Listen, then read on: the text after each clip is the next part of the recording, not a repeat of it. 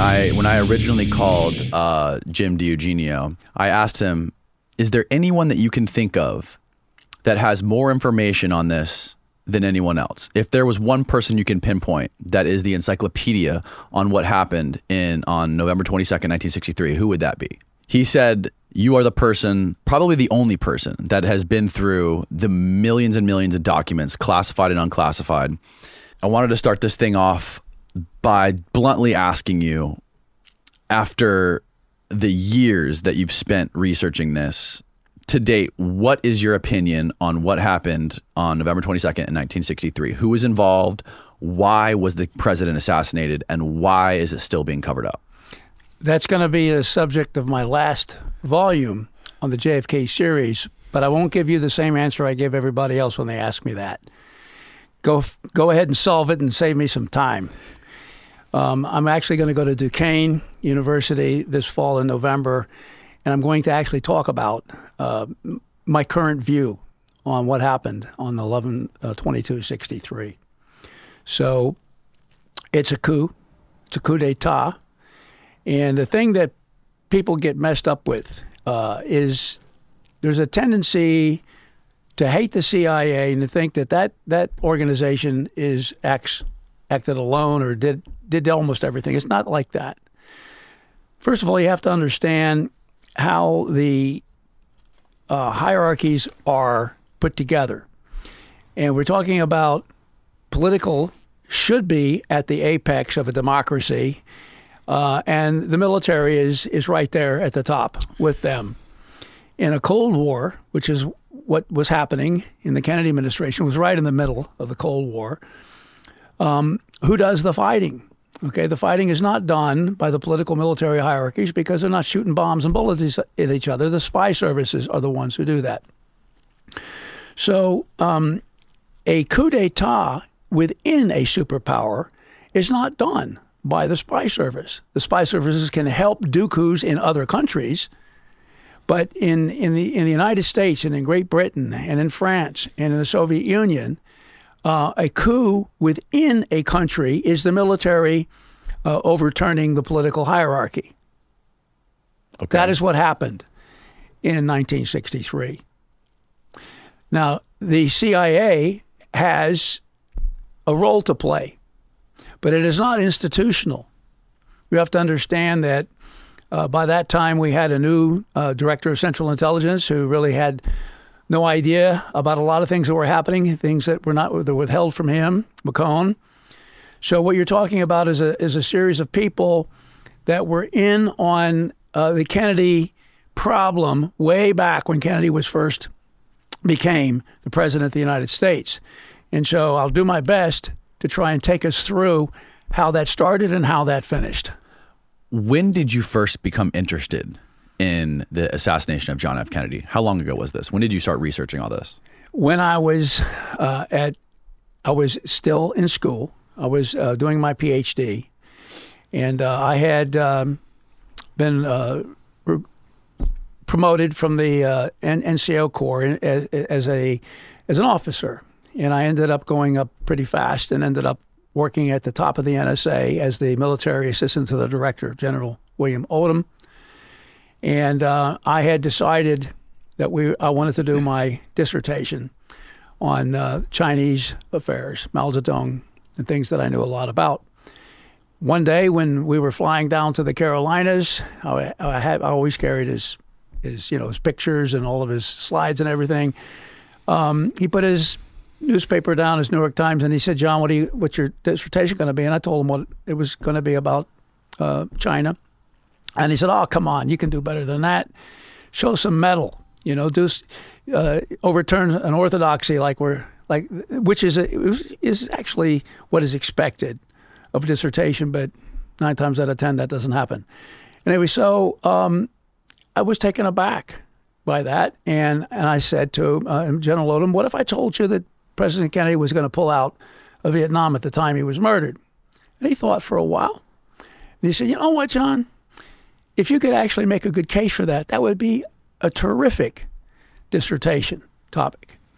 Then he put his paper back and went, went back to, you know, to reading his New York Times. So we got home, back to Fort Meade that night, and I called my mentor, uh, Dr. Richard Thornton at George Washington, and uh, I told him I was going to change my my topic, and he said, "To what?" I said, "JFK in Vietnam," and he said, "I thought you'd never ask."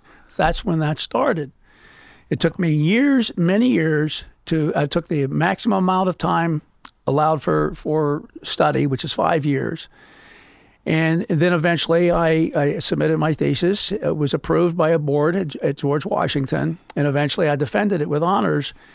But at the same time, um, I got involved with Oliver Stone, uh, Stone's movie. He found out that uh, what my thesis was, and it was something he. What year was this? Uh, th- well, we're, we're talking about 1980, 1991. It was 92 when the film came out, but he got a hold of me a couple of years before that due to a, a meeting between uh, somebody. I don't want to go into all the details, but his chief of research found out in a bar in Dallas, Texas, that I what I was doing my dissertation on, and and said, "Oh my gosh, you know, Oliver Stone." That's what he wants to put in his movie. So I got a call from Oliver Stone, and we, and we got we got hooked up doing that. But the point is here to to, to uh, not waste time. That uh, what happens is my dissertation comes out at the time of the of the movie, and uh, very quickly, uh, what was what had happened uh, within weeks before that actually happened, my book was suppressed or uh, attempted to be suppressed. There were actually two two ver- uh, not two versions. There were two episodes of this depression, uh, oppression, suppression. Um, first of all, I have to say that uh, by by law, in the statutes that that govern pre-publication review, uh, as an Army officer, my my stuff has to be reviewed by the Army, not by NSA or anybody else. And I did. I sent it in, and it passed with flying colors, no problems. I gave a copy to the CIA, uh, uh, uh, and you know, to the NSA. Excuse me. I gave a copy to NSA, and and they said, okay, fine, we'll we'll keep it. But they they acknowledged that that it was it was okay because the Army had had okayed it. And that was the way it was from about 1989 to the time the movie came out. And then all of a sudden, as as the days approached for the the movie to come out, I was told that uh, my uh, I got a call from the general counsel's office at the NSA, and they said your your book you, you can't publish your book; it's classified. And so I said, well, what's classified about it? I'd be happy to to look at that for you. And, and the answer was, I don't know. And I said, well, well, you know. And the answer was, we don't know that either. So anyway, um, there I was stuck uh, with, with, less than a year to go uh, to get my pension and a lifetime of uh, you know medical care for my family, facing possibly uh, being losing my clearances, being thrown out of the corps, and and losing everything. And so it was a tough time with my parents and my wife. But eventually, I decided to stand my ground because I thought that, you know, look, there's a lot of good people in the military. Not everybody's bad. And so I felt like this was part of my duty to stand up and tell the truth. And so I, I, I stood my ground. Anyway, it all turned out okay in this instance because there was a big press corps briefing that was going to take place the day after the, the movie came out. And I was going to be there, interviewed by the press from all over the world. And NSA called me out of bed that uh, morning, early that morning, about uh, 5 a.m. my time, 7 a.m. their time, back in Washington. And is this is this doc, is this Major Newman? And I said, yeah. Oh, who's this? And they said, this is the National Security Agency. Uh, your book is good to go. Have a great day. Click. And so I did, but that was it wasn't over. Early on in the next year, '93, towards the end, uh, my book disappeared, and I couldn't get uh, my calls were uh, not answered at Warner Books. Um, in the end, it turned out that they had illegally actually uh, decided to suppress my book instead of doing it legally, which would be to option my book and take it off the market for, you know, a year or two or whatever, and pay me something, and then I would, would get it back. But anyway, they had a, a, another book they were helping bring out, actually two or three, but there the one in particular was going to be uh, arguing the opposite of my thesis to try and, and take away all the, the effect that this was going to have, that the effect of my book and and and the film had, mm-hmm. and um, and so uh, it, I, I the Galbraith family got involved because Jamie Galbraith, one of his one of John Kenneth Galbraith's three sons, was at University of Texas as a he was um, uh, um, in political science, uh, and he his students um, were t- he actually wanted to use my book. And uh, by that time, they couldn't find it, and they told him. Uh, he said, "What's going on?" They said, "It's been it's been suppressed." So he called me up and asked me if I didn't mind the family looking into it. They did. Uh, they got a hold of Hale Boggs uh, Jr. He was the actual, he, he was the Time Warner Inc. CEO at the time. He was also in Congress. Uh, people will know that name. Um, he looked into it uh, and he called back and said it's a scandal. And uh, he called the head of Warner Books and said, "You need to fix this," you know. And so I did. They he, they finally called me. It was the you know the president of Warner. He said, "What do you want? Are you going to sue? How do you want to handle this?" And after some thinking, I said, "Give me my rights back." And that's the end of it. I didn't want to spend a lot of time in litigation. So that's how that's how it, I got it back. But by that time, it had been remaindered, so I, I lost out on a lot of money. But there were there were it, the book sold, and 25 years later, I wrote the this uh, the sequel to it in 2017, which you have here on the table. That's how things got started. Okay, now I didn't go into the assassination, but what I did say and what I what I was very obvious was that after Kennedy died, we went into Vietnam, and he didn't want to do that. He fought hard about it. Sometimes he, he lied about it a little bit. He didn't want people to know he was pulling out because he wanted to say let them know that after he was reelected. But things came along uh, that changed all that, and we can talk about that uh, when we if you want to go back to the story from the time uh, Kennedy was elected till he was was was assassinated. But uh, my dissertation uh, convinced me, and eventually it was no longer a hypothesis. We got tapes, White House tapes, and things like that that that showed that it wasn't a thesis; it was true. Kennedy was pulling out of Vietnam, and there was nothing you could do to stop that. And eventually, of course, nowadays new books that come out um, agree that Kennedy was pulling out of Vietnam. Mm. So, uh, but that's one of the reasons that they didn't like him a lot of the power people in, in, in powerful places didn't like him. Right, right. So that's interesting. So when you when Oliver Stone called you up and wanted you to work on the movie, what in what capacity did you help him with that first movie? Did you you advised on some of the facts that were involved, or? Well, he flew me out uh, to California, and I and I, I said I have some um, restrictions. He said, "Well, what are they?" I were said, you still NSA? Yeah, I was still an Army officer. Yeah, okay. yeah. So I told him that. Um, number one, uh, you will not use my army rank or anything like that to hype the movie. Mm-hmm. And he thought about that, and he, he said, "Okay, I, all right, I get that." And I said, "The other thing is, I will not talk to you about anything except the Vietnam part. This was a the, the movie JFK wasn't just about Vietnam, but that was an important part of it." And so I said, "I will, and I will not talk about anything else." He said, "Well, why not?" I said, "Because." I've I work for ten thousand pound gorillas, and I know what happens when you start talking about stuff that you are not an expert in. And I'm never going to say anything to you that I don't know is true. And after he thought about that, he said, "Okay," and we signed. And I was one of the senior. In fact, I was a very senior advisor, and one of the only ones that got to participate in that press junket, as I, I mentioned uh, a few minutes ago. So that's what I did, and uh, and I, and I and he called me back again for the movie he did on Nixon and other things too. So I, I didn't just work on that film, but uh, he liked my work, and so I, I worked with Oliver periodically on mm. other projects. So your newest book is uncovering Popov's mole. Can you explain to me um, the evolution of how you first dove into this with JFK in Vietnam, and how you got to where you are now with Popov's mole?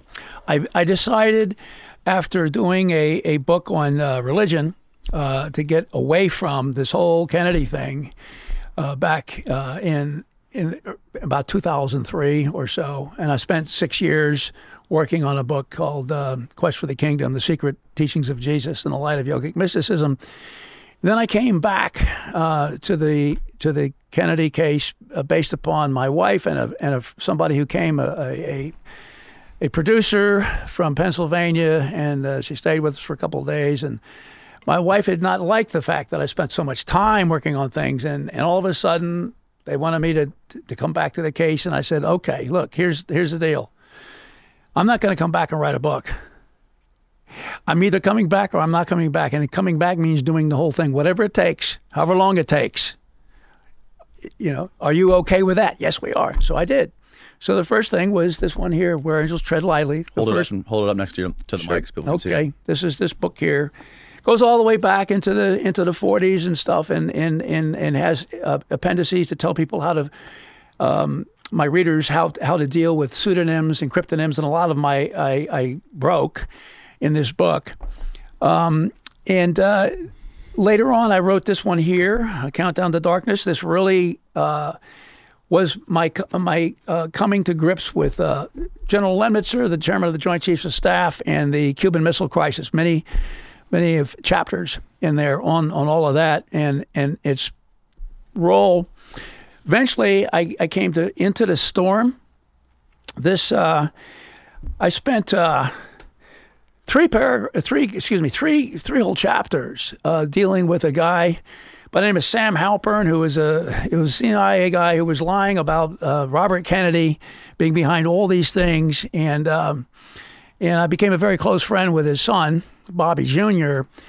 and uh, Bobby Jr. Uh, endorsed this thing with a very very nice uh, um, you know blurb as we call them. But uh, it, this was a book that uh, took me all the way into 1962, the Cuban Missile Crisis and the Berlin Crisis and things like that. Um, but what happened was, as I came towards the end of the book, I noticed things that weren't that that I didn't understand. And the next thing that was on coming up was my book I called Armageddon. I've been working on it for a long time. I've done many uh, big shows on radio programs and you know on uh, Zooms. Uh, and at, J- at James Madison University, where where I work, I've done presentations there. But um, what happened was, I never had a, a a conclusion to the Into the Storm, as I do in all my other books. I don't. I didn't do it because I knew I didn't have a conclusion. So I just pulled down the curtain and I and I said intermission. this is an intermission.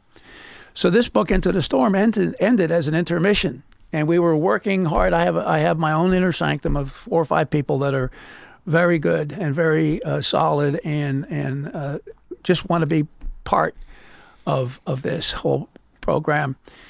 And so we ended up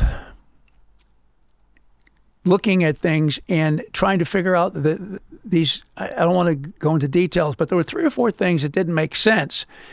And so when we looked at those in particular, it, it ended up that that it looked like we all made, and I'd made a huge mistake going all the way back to Countdown to Darkness and even before about something called the mole hunt. Okay, when Oswald defected way back in 1959, uh, there was a mole hunt afterwards, and we all thought I did, and everybody did, and I wrote wrote about it that the, the mole hunt was designed by the counterintelligence chief of the CIA named James Angleton. That was uh, the guy in charge. I thought I had done interviews with people in the security office that told me things that I didn't understand, and uh, and they were screaming at me at this time when we were deciding what to do with Armageddon. And so it turned out that it looked like uh, we were about to uncover Popov's mole. Now, Popov's mole. We'll talk about Popov himself. He was a he was a uh, Soviet intelligence guy, which is their GRU, Soviet military intelligence, had defected and told uh, told the, told the CIA. Defected to the CIA. Yes, what he had been, but but but but um, eventually, uh, towards the end, not the beginning, he defected in '52, early '52, and it wasn't until, um, excuse me, yeah, that's right. So it, it wasn't until much later, like in 1958, April, that he told George Kisevalter, his case officer, that there was a high echelon mole uh, in the CIA that had access to uh, the technical details of the U 2 program, the secret U.S. spy plane that flies up at 52,000 feet. And so um, that mole had never been discovered. Popov's mole had never been discovered 70 years out. And uh, and so we just we started looking at it, and my my inner all my fr- guys that work with me and gals. I, I got another, Heather, Heather, Fear. She was a, a, a, great asset too. Alan Dale, Jay Harvey. There was a number of people that, that were they they were they were actually telling me, you need to stop arguing Big Head for a minute. You need to take a time out, and you need a separate book for this. I resisted for a while, but then I, I realized they were right, and so that's how Popov's mole came about. I identified who the mole was after 70 years who had never been caught, never been found. How certain are you that you're correct about who the mole was? Okay. Uh, at the end of the book, in Popov's Mole, is a chapter called. Um, hold it up here. This is this is the book.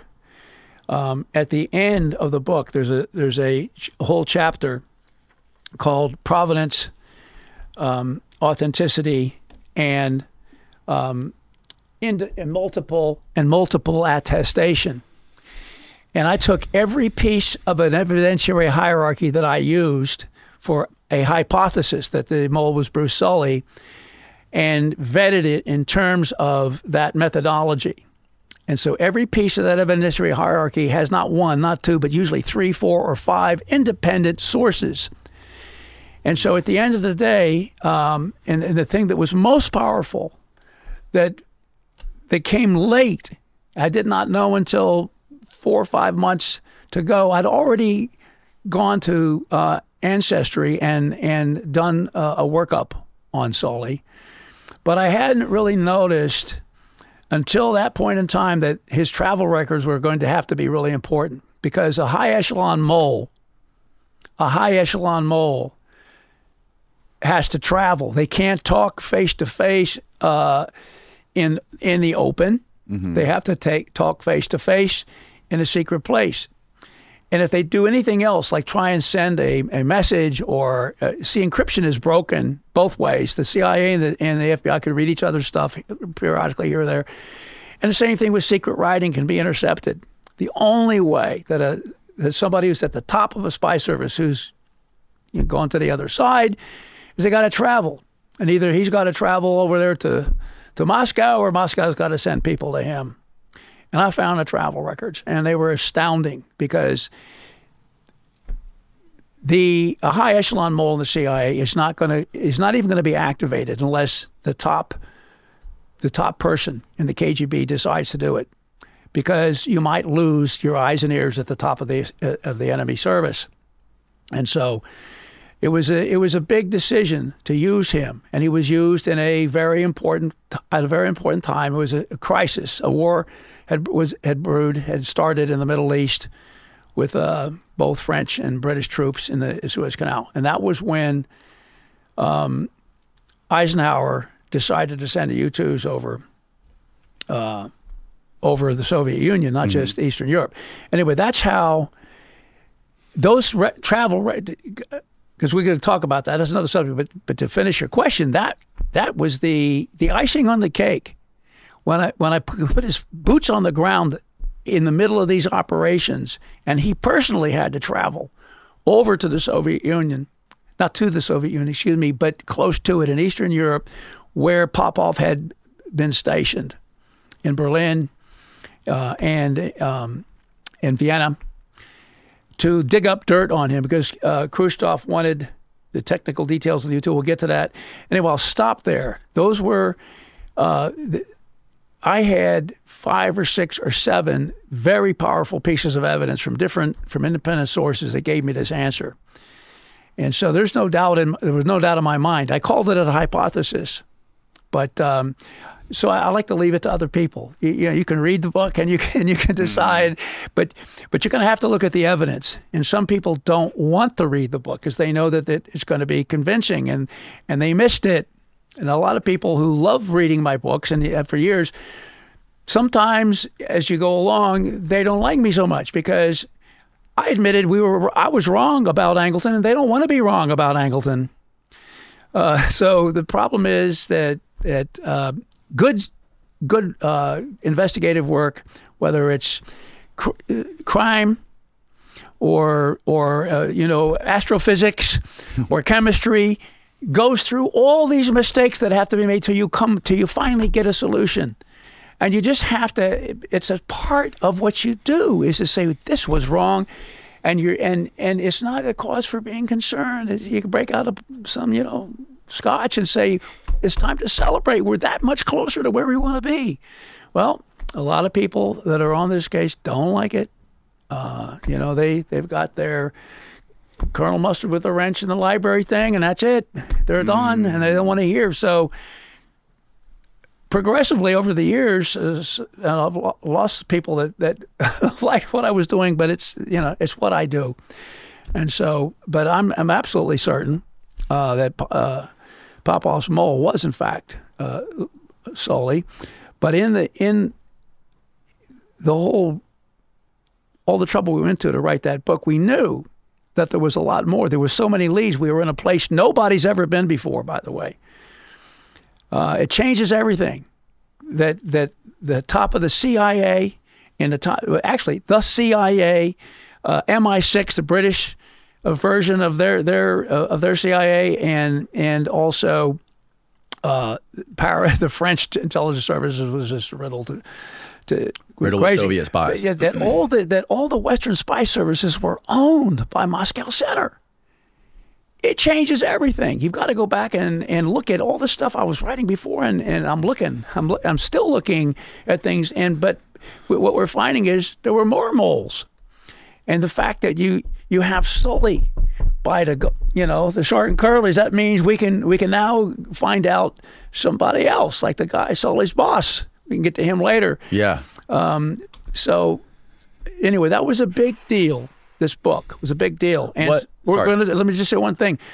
I didn't do the digital uh, version yet. Usually, I do a di- digital version, but I waited on purpose because I'm going to do a revision of the book with the digital version later in the year. Didn't you tell me that something happened with Amazon publishing to Kindle? They gave you some problems. Yes. Well, it was another. This is the second time in my life that some that they tried to suppress my book. Now, the first one was successful for two years. This one here, within 24 hours of the publication of this book, I had a crashed computer. The Dell people were were, were on it, and it and it. I had to uh, go back to factory records instantly. Lost a lot of data and things, but it wasn't uh, it wasn't fatal. Um, and at the same time that happened, there was uh, on social media all my stuff, all the things I was posting, and everybody else was posting about it was taken down, and we were told, and no one's out. They they told me they didn't like. Uh, they thought they accused me of Misinformation or something? no, they, they said you uh, that you're you're using surreptitious means to get all these likes, all these people liking you. I usually had you know a couple hundred likes about the stuff I was writing, and, they, and it was stupid to say something like that. But anyway, I didn't pay any attention to that. The third thing was in the same 24-hour period that uh, KG, uh, excuse me, uh, Kindle, Amazon got a hold of me and said, "Your book, we're not publishing your book." And they said what the reason was. It was because the travel records of Bruce Solie that were Appendix 1 were illegible. And that's not true. Many of them, most of them, are very legible. And you can look at them. You can look at them. Now, I Yeah. took them out of the book and put something in there that said, this is what happened. And and uh, and in fact, uh, we started putting them all over the internet. You know, at uh, at the Mary Ferrell Foundation and other things. And we even threatened to start making up posters or, or, or bookmarks and stuff with with pictures of solar shows. They so it didn't take long. Within a week, my book was published. Did you include those flight log or all the flight logs and travel details in the book? I did it first, but I removed them from the appendix. But then I put something in there that explained what why it's gone because because uh, Kindle Amazon says they're illegible. And then we start. It was it was much more. Um, how can I say embarrassing for them for me to take it out because they said so. So I didn't scream and yell. I just said okay. Uh, they took this stuff out because it's illegible. Now here are some pictures that you can look at and you can decide. And it was very embarrassing. Who within these agencies in the U.S. currently, how many people and who are they, the ones that are involved in suppressing this thing that happened 70 years ago. certainly nowhere near as educated in in the ways of espionage, counterespionage as the old CIA uh, folks were. Okay, they're dead and gone, most of them. There's one or two still alive. Right. Uh, they ended up liking me pretty much over the years because they wanted to know what happened too. Most of them didn't know everything because inside the CIA and the KGB, you have need to know. Not everybody knows what's going on. Very complicated. And I was figuring stuff out and giving presentations, and so uh, I had an incident where they they pickpocketed me once at one of the things down in Dallas, and my my phone was gone for a while. We were able to trace where it was using. Uh, a service back in, in Washington or close to Washington where I was, and actually in Harrisonburg, Virginia, and we, we could tell that the, my phone was like up about, you know, five or six floors upstairs, and anyway, and they they secreted it back into my into my carry bag when there was a lot of people rushing out of a of a, of a door, and um, and then I went in, into another. But so they, they put it back in. They could they they couldn't break it. They couldn't get into it. It was an Apple phone. Um, so at the end of that presentation, a guy walks up to me in a nice jacket, no tie. He's waiting in line. He's first there, and people are still coming up in line to ask me questions. And he says, "John, you're okay. You're you're fine. You're going to be fine. We just want to know what you know." Sorry to interrupt, but this episode of the podcast is brought to you by Verso. We all know how important it is to get the right amount of nutrition, exercise, and sleep as we age. It's something I'm really passionate about and have discussed at length with doctors and nutritional scientists on this podcast. That is why I use Verso. Verso is a company dedicated into translating scientific breakthroughs into products that hold the potential to increase longevity. I take Cell Being every day to help combat aging by increasing my NAD levels with powerful ingredients such as NMN, transresveratrol, and TMG. NAD plus is arguably one of the most powerful molecules in the body, but declines with age. Keeping NAD plus levels high helps guide longevity genes called sirtuins. Sirtuins are called longevity genes because by activating them, they support overall health and slow down aging related effects by regulating important processes inside of cells. High NAD plus levels can improve your metabolism, repair damaged DNA, and ramp up energy production in your brain, immune system, and muscles. Now, you can't take NAD plus as a supplement because it's too big for the cells to absorb.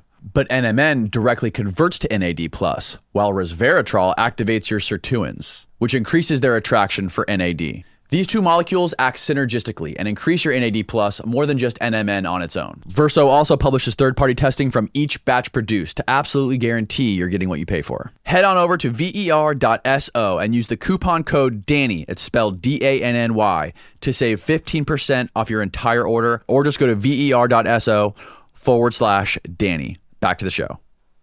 And I didn't know what that meant first, you know. But after I, we thought about the whole craziness of my phone disappearing and then re- reappearing at the end of the at the end of that conference. Mm-hmm. That's all it was was a message that they, they wanted to see. They wanted to know. It was it was a very important one. It was on a guy by the name of Essiana.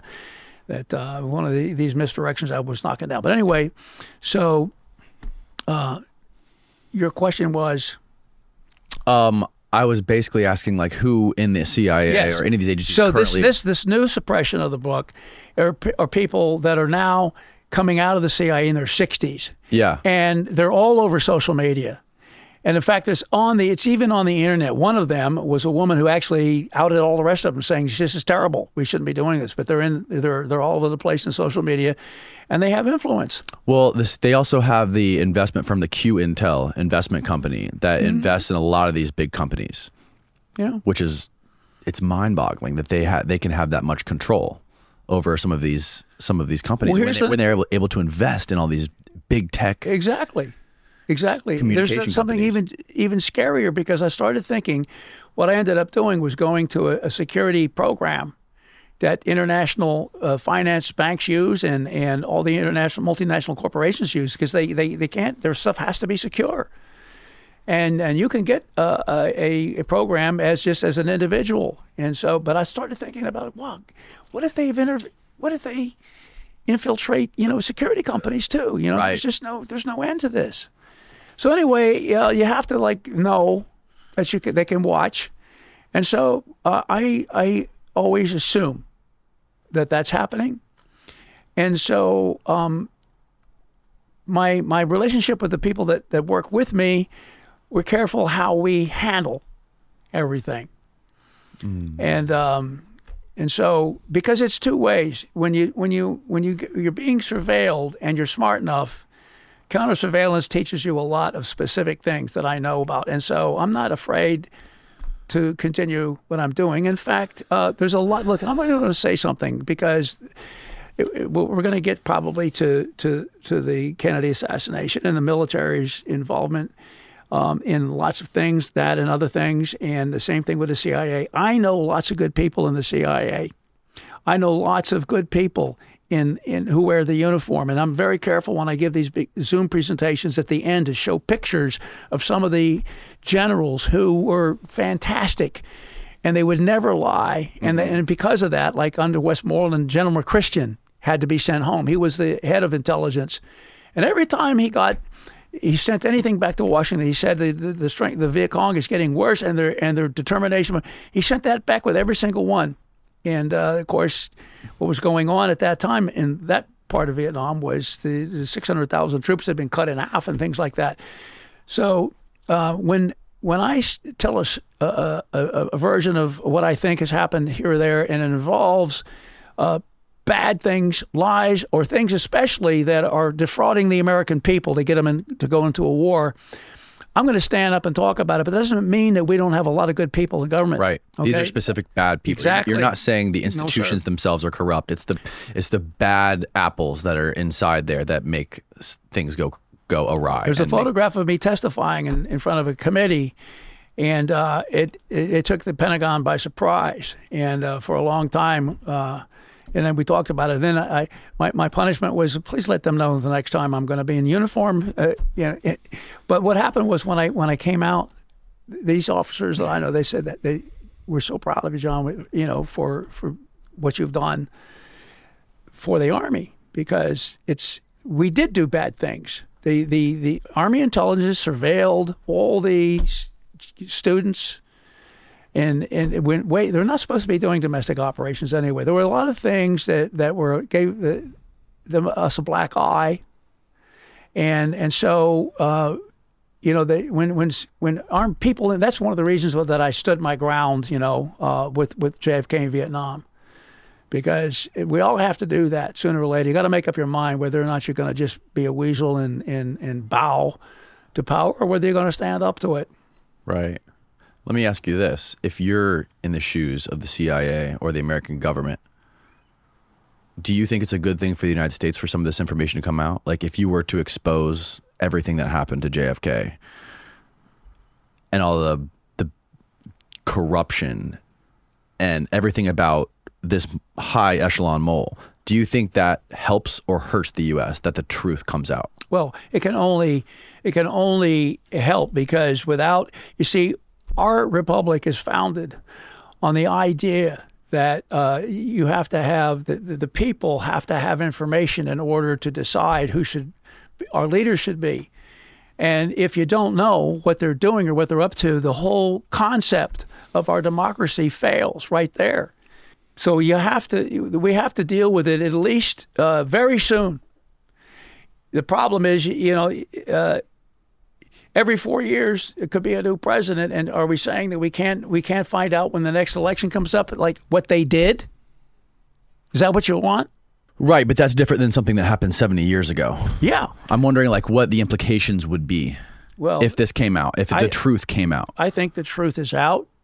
I think that, that it's it's been there uh, all along, and a, a lot of the uh, what has happened are misdirections. You know what a misdirection is, where you're you're confusing somebody, leading them the wrong way, and so a lot of the uh, investigations were compromised, even though they were much better. That the Senate Select Committee and the House Select Committee on Assassinations did real, real investigations, unlike the Warren Commission, which laid down for this uh, to, go ahead and do the, the public thing because because they told her Earl Warren, poor Earl Warren, that 40 million Americans are going to die if we didn't do the Oswald did it alone thing. Later on, there are serious ones, but they get infiltrated before it starts to try and control the narrative. So it's a constant battle uh, with with with this stuff. and and it's not just some what we're talking about. The same thing happens with with uh, with you know um, big corporations and stealing each other's stuff. It's not something we're talking about here, you know, the spy services and, and, and Cold War and that kind of stuff. But there's just as much spying and all this stuff does is done for for you know reasons for money too. So, and in in most cases, uh, both Right. both houses of Congress are, are compromised because the money goes to both the Republicans and the Democrats. They can't Yeah. they can't live without it. Corporations and politics are there's a very blurry line between them. That's right. So, in terms of the Cold War, who who do you think? What spy agency do you think won the Cold War? Well, uh, the KGB won for a long time, uh, but in the end, uh, you know, they fell. Right. But doesn't mean that some of the people that were doing that stuff, like Putin, who was, his job was deception, uh, are still doing the same sorts of things. But there's no KGB. It's there's a different. There, there, there was the FSB, and now it's S, SVR, and uh, these acronyms we don't need to, to talk about today. But but here's the thing I want to say about the battles of the spy services. And, re- and again, remember that that happens when there's not a war going on. Okay, once we got involved in Vietnam, things were, were, were heating up. As a, that was a real war, but it fortunately it didn't get out out of hand to the point of blowing the planet up. Look, uh, Solie defected to the KGB. Popov defected to the CIA. And I, I can tell you right now that there were, I'm not going to say hundreds, but many, many uh, people in our side of the street defected to the Russians. And the same thing happened in Russia They because it was even harder to live there. So the point is that in this world that we grow up in and these superpowers, people working in the spy services of those superpowers, many of them didn't like what they were doing. And so they end up people are being defecting in both Right. both directions. So what does that mean? What does that tell us? Well, it tells us that it's not a it's not black and white. You know? There- mm-hmm. And so you have the same problem in all these powerful countries which are not democracies and, and our democracy is being compromised as we sit here today. There are people who want to tear up our constitution right now. Um, so anyway, so it's it's not um, us against them. We find out it's us against us in the end, and so we have to be careful not to say that everything we did was was great and fine and dandy. Uh, not not to not to mention your name, Dandy. I meant to say yes. But uh, look, I'll give you one example. M- A lot of people still don't know about Operation Gladio. Now, Operation Gladio was put into play um, during at the end of uh, at the end of World War II. There was a um, a fear that uh, Stalin was going to just go march all the way across Europe and take everything all the way to the Atlantic. He wasn't stupid enough to do that. It was there was no way they were going to be able to hold that kind of territory. But that was that was the war scare of 1948. And so what they did was they buried caches of weapons and and communication equipment all over Europe. And uh, so that once once the the Warsaw Pact armies had gone by, they would have they these people would come out of nowhere and and behind enemy lines. They were mostly they were assassins and and uh, provocateurs and, and people that were you know expert in blowing stuff up, uh, which is what you would do if you were working behind enemy lines. Well, that never happened, and so all that stuff got used another di- a different way.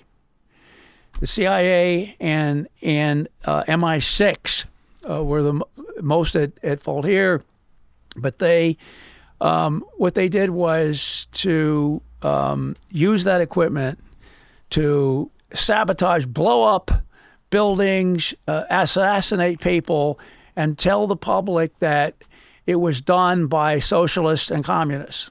When it wasn't, it was done by the Gladio units that were being run out of two. two we had two particular uh, committees in NATO that almost no one knew about. You had to be uh, the head of NATO was always an American general, by the way, for a long, long time. Um, so anyway, um, for 40 years, this went on, murders and stuff blowing up, and eventually uh, it came out. A guy named Francovich went over there and filmed everybody, including all the CIA people uh, that were involved too, and many of them, senior ones, came went on camera to tell us what happened.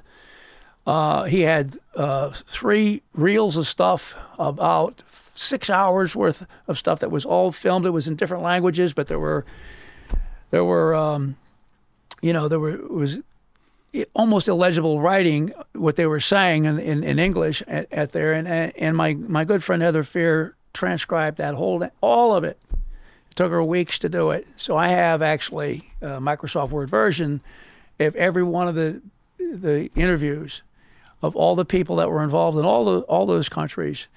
And there's several books on Gladio uh, that have been written that are good books, and I use those. Some of these things I use them in in uh, at, at, at, James Madison where I teach. I teach counterterrorism there, and uh, sometimes I tell them, you know what? What if I told you that it, the term counterterrorism might not even have counter in it? And that's when you're controlled. You're not. You think you got you're countering terrorism, but you're not. You're you're just falling for it in the context of this whole thing, what what role did Bruce Solie play in in this whole story, and how how important was he in regards to what was going on with Lee Harvey Oswald? He was the one who eh, put the plan together for the Oswald affection and all that, and and the and that the hunt would be looking for the mole somewhere else, not him. So he is the one who knows that there's going to have to be a mole hunt, and he needs and he can design it. He's got about a year and a half to go. Once he finds out, uh, when just before uh, Popov uh, Popov tells us. So that goes to Solie. So Solie knows now that the West knows. Right. So there's going to have to be a mole, and it, and it, and Oswald doesn't arrive until the end of 59. So it gives Solie enough time to jigger things around so that all the, the stuff comes to his desk, all the other government documents and everything. Mm. So he has control, full control ah, okay. of everything. So, but that's just the first part of it. Um, he has to. So here, let's. I think it's time to talk about when Solie is actually activated. Yes, yes. Okay, because he. Let me say. Uh, the, the, a lead that, that cropped up in the book shows that James McCord of Watergate fame ends up being involved as well as a mole. They were in World uh, War II together, th- and this is not something that I finished. I, the, his story is is is littered through three or four chapters in there. And recently, in the past several weeks, I've been getting ready for the new digital version, and this is a big deal. It's going to be a it'll be a, a chapter or two all all on its own. The McCord story.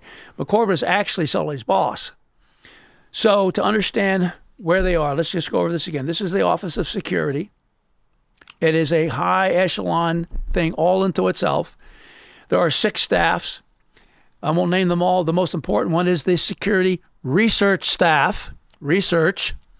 And within the research staff, there's there's several branches, but there's one called the research branch, research, and that is where at that desk all information on moles, on false, uh, on defectors, on false defectors, and the personnel files of mm. everybody in the CIA. All there at that one desk. The perfect place to have. That is where Solie is. That's where he is. And it turns out that McCord is the deputy chief of SRS of that staff. So he's the boss of Solie. They're sitting at a desk close to each other and they're keeping their mouths shut because uh, Solie, especially if he says one word the wrong way, he could be outed, you know, uh, for, for what he was doing. So he was sitting there as a sleeper the whole time. These two guys, uh, McCord and Solie, were flyers uh, in World War II over Germany. They were bombers or bombardiers. And so were the Russian guys there too. And you know, you get you get banged up and holes in your your airplane. You got to land somewhere. So there was a lot of interaction between Russian and American pilots. In fact, we gave them most of their planes some of them came across the Pacific and, and so on. There's a lot of uh, interesting stories about about all of that. But um, so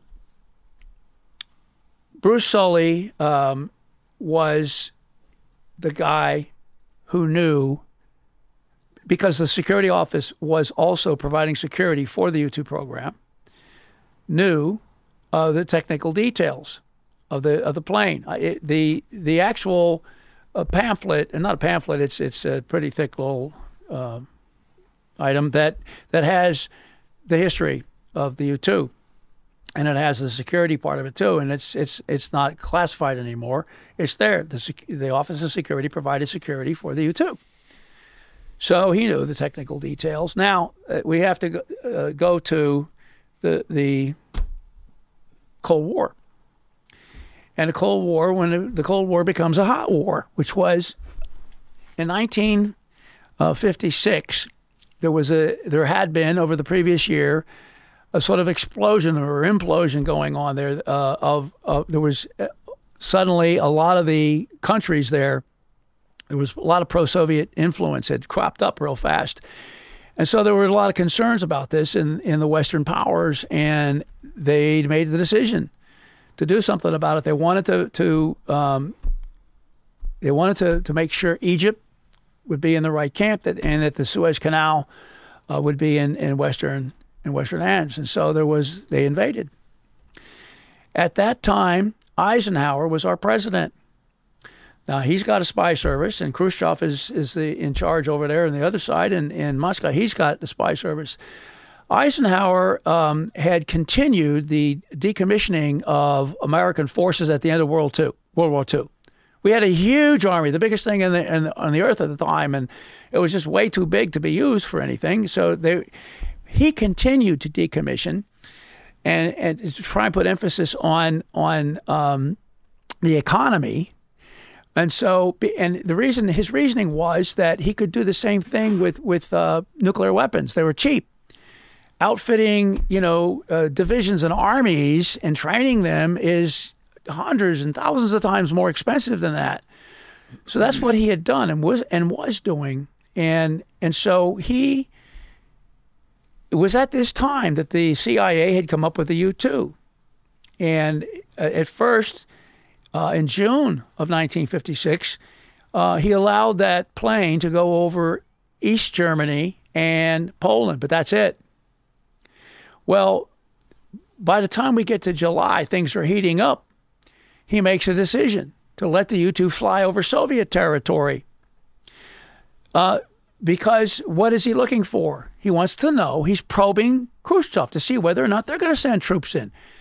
Now, people that we sent in on the ground forever got caught and executed instantly. So the only thing that he could do was to use the U 2, it's a spy plane. Mm-hmm so it could look for troop movements and things on rails and, and, that kind of stuff to see if there was any indication that the, the, Russian forces were going to actually themselves intervene against the, the British and um, the French armies in there. What was so special about the U two besides it just fifty-two thousand feet was was, ab- was, above what uh, Soviet radars could even see at. Okay. So the PP P2 or whatever, uh, uh, I forget the nomenclature, PP something or other, uh, was something that, that Oswald would have known about. He was a guy using with a grease pencil, or the three places. There was uh, in Great Britain, they had one. In in Incirlik, Turkey, they had another U2 base, and then at Atsugi, Japan. The one in, in Japan was important because um, the U2s could fly over the impact areas of the Soviet ICBM program, which mm. Khrushchev had boasted about, said they had tons of them. And the fact of the matter is, they, they weren't hitting their targets. oh, really? yeah. And, and, and the real truth was that Khrushchev decided not to, uh, to, that particular version, that particular missile, to uh, produce it because it was it was so bad. He he was going for second generation, so he was lying about all the stuff he had, and that that truth came out literally when Kennedy got elected president. So all the thing, a lot of things he said, uh, boasting that he was going to do to get Castro, he had promises he had to keep. That's another whole story. But going back to 1956, mm-hmm. um, this is when um, Khrushchev finds out that these U-2s are flying over his territory, and there's nothing he can do about it. Now, Khrushchev, it took him four years to win the leadership struggle after Stalin died. Right. And he's on very uh, shaky ground. There, there are people in, in the wings waiting for him to stumble just once and get rid of him and take his job. So when he finds out about the U 2s and they can't shoot him down, and he knows that they have a high echelon mole over that they haven't activated, who knows the, the specs of the U 2s, he says, I want to shoot them down. So he tells some, some of his senior KGB guys, you guys get on your hobby horse and you're going to Washington. And you're going to bring me back the details. And oh, by the way, So he said, go activate this guy. yes, you got to go meet him. It's either that or he comes here. But he he- he also wanted. Um, How do you activate this guy? How? well, how- somebody has to tell him. There has to be another mole Right. somewhere. That's got to be But so that, difficult. But that, but that, that mole has had access to the Soviet Union. Now, who would that be? There's only one guy in the security office, and no Americans were allowed to go into East Europe and Soviet denied territory. But I have McCord's travel records in that very month. He was cleared by the security office for travel through WE, Western Europe, through EE, Eastern Europe, and for travel in Soviet denied territory. McCord, Solie's Yeah. boss. Yeah, yeah. He's been over there for years. That's what part of his job was to go over there all the time and go to visit our stations in Berlin and Vienna and so on and so forth. And so he was able to have contact. What do you think happens in Berlin? People go across the borders and, and spies talk to spies and all this kind of stuff. And same thing in Vienna. So that's how Solie was able to to have contact with probably the GRU, which is where the they found out about it. This is the Soviet uh, military intelligence, some GRU units over there. Um, but it has to be somebody because because they knew Solie had this this material in '56, not just when before Popov who, Right. who told Right. told his case officer in 1958. They back in 56, that was the whole raison d'etre for this trip. Now, I want you to imagine that you are one of these high echelon uh, uh, KGB guys in Moscow, and you were told you and two of your buddies are going to go to Washington, D.C., the United States of America, incognito, and you're going to meet this guy who's been sleeping the whole time, and you're going to ask him questions. You're going to be face to face with this guy. You got to go over there and do that. You happy about that? Hell no. You're married, you know, and you never, you never know what's going to happen. I mean, you could get assassinated. You, you can be PNG'd. Uh, but What's it- there- PNG'd? well, uh, persona non grata. You could be thrown out of the country, um, and they're in a little bit of trouble because they're, they're using false names. Komarov was what uh, the the top guy used. His name was Vladislav Kovshuk. There's a couple of very very good, and I, I mean capable, uh, KGB guys. Kondrashev is the number one guy. Bagley on our side was the number one counterintelligence guy. Anyway, this other one, Khrushchev used. So you're the first person to ever find out these minute details about these officers flying from Moscow to Washington when they did it. Bagley under he he How do you find this stuff? He, Bagley wrote about it. Bagley wrote about about the trip. He doesn't know quite as much as I know about it because oh I've I've got Solie's travel records. He didn't have that. He didn't know Solie. He didn't know who the mole was. Okay, but what he knew was that Kovshuk and two other people went over to find the mole, whoever the mole uh-huh. was. Got it. This book here uncovered that mole. That's why it's called Uncovering Popov's Mole. Okay. But it's a dangerous thing that, that, that's going on here. And so the problem is how are they going to talk to the mole? How are they going to Right. find Solie? How are they? Somebody has to tell Solie, right? But, you know, if, if they just go back there and start looking for safe houses, they're going to look like three Russians looking for safe houses. You know, the KGB, the Buck, Hoover's Bucket Brigade will be all over those guys, right? So you got to have somebody you can rely on, an American who's going to go search for uh, places to meet. Now, that's what Edward Ellis Smith had been doing Right. in the, in Moscow. Uh, he was the first real CIA plant in the embassy in Moscow. He had been a an economist guy, but uh, eh, the State Department had rules against any KGB guys in being in the embassy. So the CIA decided, well, let's not tell the let's not tell the ambassador. So instead of having two or three or four guys, they chose one guy, Bruce, uh, excuse me, not, Edward Edward Ellis Smith, Yeah. uh, who was married and his wife was back in the United States, so he didn't have you know any carnal relations with his wife going on. Anyway, so um, he's chosen, and By he, who? By Vladislav Kovshuk. You know why? Okay. And why he was chosen? Because he was the chief of KGB operations against the American embassy in Moscow. That's where Edward Ellis Smith was. He was he was in the embassy, working in the embassy. Right. So this one guy knew all the Americans in the embassy. That was his job for years was to know every American that was in there. Okay, he's the chief of KGB operations against that embassy. Right. So, where are you going to find an American if you can if you can actually turn them to your side? Where are you going to find an American to do this in Washington that you are sure is going to work for you? An American that's going to work for you. Right. Okay? You got to compromise them somehow, right? Yes, but you have to have a good candidate. And you don't know who's an American over there that they can they can't just go on airplanes and go over there and go recruit somebody. Right. They got somebody because it turns out that a, a couple of months before July 1956, Kovshuk recruits Edward Ellis Smith. He uses his maid, who's actually a KGB major, pretty gu- pretty girl, uh, and he and, and Ellis Smith falls into the trap instantly, and they break in with the cameras in the middle of this. Uh, what do they call it? Uh, delicto something or other. it's just a it's a word for sex. They're in the they're They break in overtly. during the act, yes, and and take pictures of him there, and uh, he's and he's scared to death. Anyway, um, I'll save us a little time by by giving too many details. But what what happens is he's recruited Right. by Kovshuk, and he's told a story right away.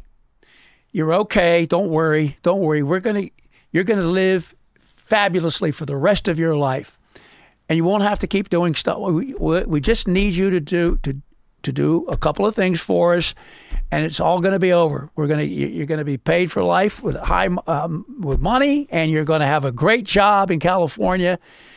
it, McCord's the one that tells him all the details of this. By the time they get him back, But anyway, McCord tells who the details of this. McCord has to, is the guy who brings him back.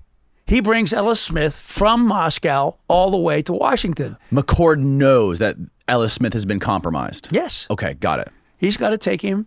He's got to take him over there. Okay. and then he has to be tried. It has to be interrog- uh, interrogation. Now, McCord tells Ellis Smith not to worry. In fact, Kovshuk told him exactly how to handle the ambassador. You're going to wait for a couple of weeks, almost. You know, uh, this was in we're talking April, so we're we're talking almost July. We're in June. You finally you go to the ambassador and you say, "Oh, I'm so sorry, I messed up. I I made a mistake and, and I didn't know what to do. I thought that if I if I didn't do what they wanted me to do, that they would give me drugs or, or kidnap me or something like that. And and I really am so sorry that I made this mistake. And so the ambassador, Bohlen was his name, um, he goes back to tell Eisenhower about it. They meet on the golf course, and this is and we have the, the conversation. He says, they didn't tell me they had a CIA guy working in my embassy and they took nude pictures of him. You know, he's just, uh, uh, anyway. Oh, my he, He has this talk with Ike on on on the golf course uh, about that. But anyway, the, so let's get back to the situation here. So, so you, we have this this show of contrition in front of the uh, ambassador, which is feigned. It's, it's on purpose. So he's going to have to go, he's going to have to go back. They can't leave him there. So that's what they want. They want him back in Washington. And so when they, they by the time they arrive, he's he's told what he's got to do. Now he had been he had been looking for safe houses for Popov because Popov was going to get reassigned to Moscow. So he had Ellis Smith had been already learning how to scout for safe houses Okay. in Moscow, but he did a terrible job. Popov said they all sucked. the things that he did. So when he gets back there, he How do you find a good safe house? What are the what what kind of credentials do you face to face, face to face. Right, face to face. But what what is a safe house? Where does it got to be? What does it got to Doesn't matter so long as nobody knows where it is, and the two people that are going to go there know where it is. Public places usually, or or Well, or- it, yeah. So it depends when you say public. Right in the middle of a park, probably not. okay, Why is a movie house a great place? a movie theater. It's dark. Yeah, You can't see anything in there. right, right. So um, that's what he's told he's going to do. That's what McCord tells him to do, right? And McCord can give him some some skinny because McCord's grown up there in, in Washington. So McCord can say, okay, here these these these areas of the city are probably the best place, you know, because there's going to be more whatever, you know. So um, that's what he does. And it takes quite a while for him to come up with a set of places that fits fits the bill. In the meantime, he's been thrown out of the CIA, and while he's walking around looking for these things, he looks like a hobo who's down on his luck. He's jobless. He's been thrown out of the CIA. This is what the FBI knows. They're not interested. The, uh, Hoover's Bucket Brigade thinks this guy knows nothing now. He's a nobody, so they pay no attention to him. That was that was part of the, the, the way too to make sure that that he would he would look penniless. You would think after he came to them and told them that story about how they caught him in that honey trap that they would be keeping an eye on him. No, uh, that's early. That's early on. Okay, so in other words, uh, they know that that he's that he said, "Okay, I did it, and I'm sorry." Mm-hmm. Right. Right. So what are you going to do? You're going to keep him in the CIA? Hell no. You're going to throw him out? But you're still going to keep an eye on him. No, that you don't keep an eye on him because that's Hoover's job is to keep the eye on him. Okay. So now they did keep an eye on him, but not the good part of the CIA, not the people that, that do, people that were working with Kovshuk were the mm-hmm. Americans in the CIA who were in on this operation. Right. So nobody got in their way. Mm-hmm. Everybody in the CIA Got thought it. Right. this is what this is. They're in charge. Right. McCord's in charge of this. He's a highfalutin guy, had been. So that nobody questioned anything in the CIA about this. And so, but you only had the FBI to deal with. Now, the FBI never did catch him the whole time. It was several months. Uh, we're talking about by the time he started scouting out the places, there's no way that, that Kovshuk and the guys are going to go buy their tickets and their, get their false passports until those safe houses are in place. Right. And so they didn't uh, ask for their, their, their credentials until November of 1956. And then it takes a few weeks. By the time they were ready to go, it's, it's in December. But anyway, so Ellis Smith has been going around doing this stuff um, for months. And so um, he's told by McCord, even at the very beginning, while he's going through the interrogation, uh, don't worry, we're going to be giving you money on the side every single month. And it was, uh, I have the name of it here, it's, it's just one of these um organizations that was uh, CIA connected that, that could give money. And so, but but there was the big money was going to be later on when it was all over, when he could go to California. And he was told what his job was going to be. He was going to have a, a high position, a very nice office in the Hoover Institute of the University of Stanford. Now, the guy had already uh, divorced his wife uh, after all this stuff, and so he married a Russian woman. I have to, I'm still have to investigate. I want to investigate the dates for all that. But anyway, he was asked to stay around uh, after the meeting. The meetings took place in the first week of January. They went off like you know, no no glitches. The meetings b- with, these with- two KGB guys and Solie. Three of them, yeah. Three of them and Solie. That's right. They met in the movie theaters. That's right. And so, but the next thing was And Solie gave them the technical details for the U2. he did, but he wasn't done yet. There was one other thing that that Khrushchev wanted, which was the, the enough information on Popov to hang him without betraying McCord and Solie's participation in this whole affair. And that wasn't that was not hard That's they knew about Popov way back, and and he was so insecure that they just were just waiting for him to make mistakes. So what happens is, But wait, okay, explain to me again, like I'm a third grader, why Khrushchev wanted to get rid of Popov this early? Because this is before Popov, told was us- giving nuclear secrets and all kinds of stuff. This guy was high up in the in in in uh, the GRU. And how did he know about that? how did who know? How did Khrushchev know about Popov giving all these secrets to the CIA? because he was making mistakes.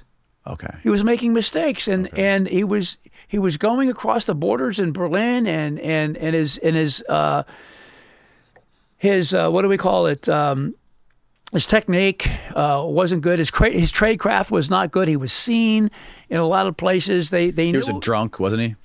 Well, he was uh, drunk, and he was also he was married, and he was he was having an affair with Right. with uh, Right. Bielik Right. all along, and she ended up turning uh, on him later on because of a political thing in in, in one of the countries uh, in Yugoslavia where she was from. But Okay. anyway, the point is that there were th- two or three different areas that were very uh, looked very good that were connected with where he had been. Uh, his remit had been two places. He had spent time. Uh, the GRU was one of the pe- people that that uh, were well represented in in Russian presidencies. Not presidencies, in in Russian in, in Russian uh, people that are are, are working uh, jobs in Berlin and in Vienna. Those were the two biggest things that are, and you know they're in East Europe really. If you think about Vienna, but it was neutral. Uh, it was one of the first ones to go neutral. And then when you talk about Berlin, I mean, you are in the middle of Eastern East Germany.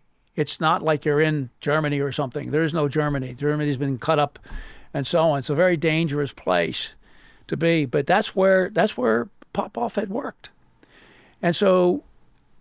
Uh, so what you want to do is get somebody who can go, an American who can go to those places and ask questions about Popov. And there's no better person to do that than Solie, right? Nobody can ask him why he's asking questions.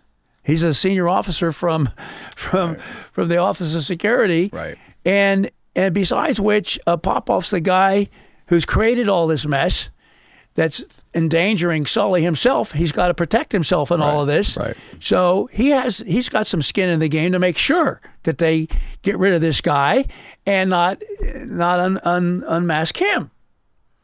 And he's he's pretty bright. Unlike Does like other guys who are drunk, Solie, the, like Philby, drunk. Solie was not a drunk. He didn't drink. at this point in time, did Khrushchev was he aware that Popov knew about Solie? Um, I, I doubt it. I, why would he know that? I don't know. No. So P- Popov just knows about But thing. Popov eventually found out about Solie somehow. Yes, but not his name. He just okay. He knew there was a. He just knew there was a mole. But Yeah, because he had overheard in, in a GRU meeting that there was a mole at the high, highest echelons who had uh, the technical details. right. Khrushchev knew about the mole. He may have known the name. There was really no need for him to know the name. He probably did know the name, but you wouldn't want that name to get around because Right. because both sides were penetrated, and so there's very few people that understand what's happening here. Um, but uh, where where were we before you asked that question? So you so um, Khrushchev wanted these guys, these three guys, the three GRU guys that went to the U.S. to not only get the No, they GRU weren't GRU. Those were KGB. guys. KGB, the two, the three KGB guys that went to the U.S. He wanted them to not only get the technical details for the U-2, but also wanted them to figure out how to get Popov. Well, they weren't going to participate in that. They are KGB guys. So they can't walk into a CIA station in Berlin or or or uh, Vienna and ask questions. Right. What we're looking for is the footprint that Popov made when he went and, and across the, the line in Berlin and so on and talked to the CIA guys. So you're going to go to CIA stations to ask these questions to hang Popov with. Right. Well, you can't have Russians going in there and doing that. You have to have an American. And you have to have an American who, when he asks a question, nobody says, Excuse me, sir, what are you, why are you asking that question? So Solie goes on his first trip over there. After the meeting between Kovshuk and Guk and, and Kislov with uh, Solie, Solie, that and that's January. In in February and March, Solie goes over and you've got the map Yep. of where he went. He sits down in Zurich for a couple of weeks, and uh, which is about about thirty to forty minutes uh, away from those two, two Vienna and and uh, Berlin, and that's what he's doing. Here's the map. Hmm. Now, when you look at that map,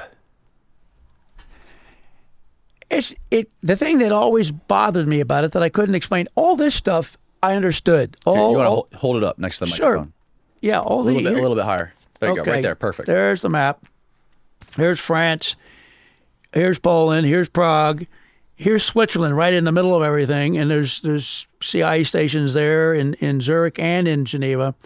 But anyway, um, a lot of the times uh, later on when Solie would go, he would always do it in Paris because he would meet he would meet KGB guys in Paris, which was full of KGB guys. That's but that's another story. Let's leave that alone. 1962, and, and, and so this is back. This is back in 1950, um, uh, 56, 57, and 57. And so um, here is where he spends almost all his time. All these other things are just legs that, that within 24 hours you're on your way, except for Paris. He'd always stay two days. Anyway, why did he come in? He comes in, in down here in Rome. And actually, before Rome, he started in Beirut. So he went from Beirut to Rome, from Rome to Zurich, and that's where he stayed most of the whole time on this long trip. It was about two and a half, three weeks or so. He's here because he can go to, and do these these things from this is his home base Okay. in Zurich.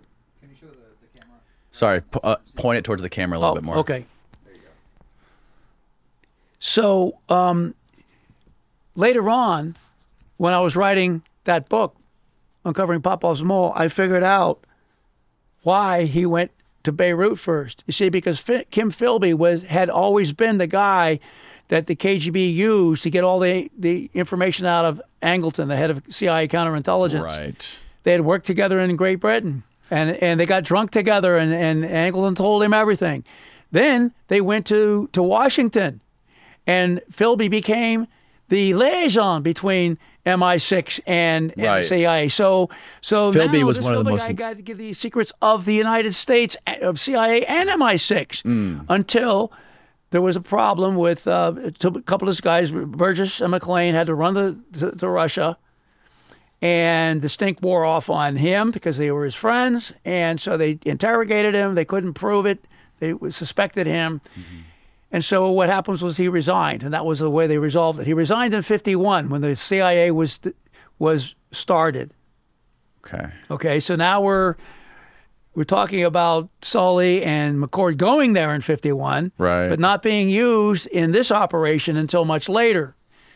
Uh, McCord was able to be here all the time because that was his job. He could travel over there. He was the only guy who did. Right. Right. So that's why he's so interesting and important to us because we have to have these communication things. But anyway, so what happens is uh, after five years of, of, of Philby not having any work at all, they reactivate him to use to go over to Beirut and look at because that's where the, the the the crisis is. Okay, in the Middle East, it's very close to Beirut. is right in the middle of the crisis. Okay. So they send they send um, Solie there first, um, and what what happens is, uh, excuse me, I've got ahead of myself. Get him- my excuse. That's where that's where Philby is sent to, and his job there is going to be just uh, open source information, and he's going to give that to the CIA um, guy that that is running the CIA station in Beirut. Okay. So he's over there now. And um, Philby has a father who's well known all over the, the place. He- Yes. And he had a mountaintop right over Beirut. And and so while when at the time that Philby comes there, and at the very time, believe it or not, the very time that Solie shows up in Beirut, Philby's father vacates the house, takes all his kids on a vacation, and it's empty. And so you have uh, the KGB who needs a replacement for Philby and has had since 51. And you have uh, Philby alone on top of the mountain right over Beirut who knows all about how to how to use Angleton. And that's why that's why the first leg of this trip Solie was sent to Beirut. Okay. Finally, I got my answer. It took me a long time. I never realized. I thought, what the hell is Beirut doing in this in this in this trip? Because I know that it has. How to did you with, finally find this? Because I started working on the Philby case. And I got deep in. I, I own every book on the on the stuff you can imagine on the MI6 guy. So that's it. Was very. It was. It was. It was easy once. Right. As as they say in China, very easy if you know how. Good God. but not quick. Holy crap, man. You had to do a lot of research to put all these pieces Well, together. the, it was the last four months that we started working the uh, the whole MI6 stuff in, Mm. and it just it, it was fantastic. And people should watch this series on TV. It was six six episodes called uh, "A Traitor Amongst Friends," and uh, they they messed up the Angleton stuff a little bit, but Mm-hmm. it was it was really accurate in a lot of ways, and it was more about Elliott, who was Philby's case officer, if I can say that at the time, and um, he let him go. He let him get on the boat. He could have stopped it. He could have arrested it, but they they let they let they let uh, in in sixty in nineteen sixty I think is when he eventually he was he was so drunk all the time with his wife because he knew that it, the end was coming, and um, he got on a Russian boat and and went over to over to Moscow and thank goodness he wrote a book about himself. So we don't have to prove it with documents. and he and Philby actually admitted in his book everything that he did. Yeah, he did what he said to Angleton. He said and Angleton was so embarrassed. He told about all that stuff. So you know the Solie stuff. I I had to I- you know I, Solie didn't write a book. Okay, Philby did. So I had to do a little bit of work, you know, to put the together who it was that the KGB finally used to replace Philby with. Wow. How what were the implications of him spilling the beans on all that? Did he get in any trouble? Or was did he give a fuck? Was he on his deathbed anyways? Or Who who's he? Philby? Philby writing that book and talking about everything that he did. I, I imagine that No, he was already. wasn't happy he, he was al- he was he was safe. He was given the Heroes Award. Okay. You know, in in Moscow for all the years he spent. Oh, way back, this guy, back in the forties, was already working for him. Mm, and so, but uh, they didn't really. They didn't want him to leave the country. He didn't. That never happened. they let his wife come over for a while, for once to visit with him for a while, but she didn't stay for very long. right. And um, you know, he continued to drink, but not as hard. But he did. He, I'm sure he died of liver cirrhosis of the liver eventually. Okay, liver. so, so so what happened after Khrushchev got these details of these spy? He finally got the details of the U-2s. He finally he got what he needed, all the info he needed on Popov, right? That's right. And they and they arrested him They arrested Popov without compromising Solie. or McCord or anything. It was all stuff that happened in places that Popov went. So there was no. It was they could use it even- because because the reason they they had to be very careful for people who are listening who may not under, be keeping up. Basically, the reason they needed to arrest Popov for they needed to find other reasons completely disconnected from Solie. So because events in his life. Events in his life. right events in his life. Because if they did arrest him that had anything uh, with any sort of connection to Solie, it would have. Yeah, How do you know this stuff? Is the reason. How do you know? And and, Right, and the reason is well because he was insecure and he did this, this, and this, and Mm-hmm. that. You know, wasn't that hard? But uh, Solie put the, the nail in the coffin there. But but you know what? When you look at it now, there was something more important than that, and that's the Beirut trip. So, you know, Khrushchev got got the things he wanted out of it. But uh, the other thing that they're getting out of it is that his spy service is getting out of it is the new guy, and this is uh, a a a bonus uh, that Khrushchev will uh, he stays in power for for quite some time until until after Kennedy's death when he's purged. So he he ends up getting a new a new a mold even better than than uh, than Philby. This guy doesn't drink. This guy is pretty safe. The thing he didn't really understand was that one day, And he did he did uh, change the tags on his suitcases. The reason we know this is the last chapter in the book is about a uh, a defector, a Navy defector from Russia that we got a hold of, and and he was thrown back. Uh, and used up, and and uh, Solie had to escort him there, and, and Solie basically helped turn him over to the Russians who, who killed him, and the, his wife was with him. It was supposed to be a, a, trip, and it's a sad it's a sad chapter because on on the way home, Solie was in the plane with her and never said a thing. But um, yeah, so um, anyway, it was a big feather in the hat uh, for Khrushchev. They solved everything.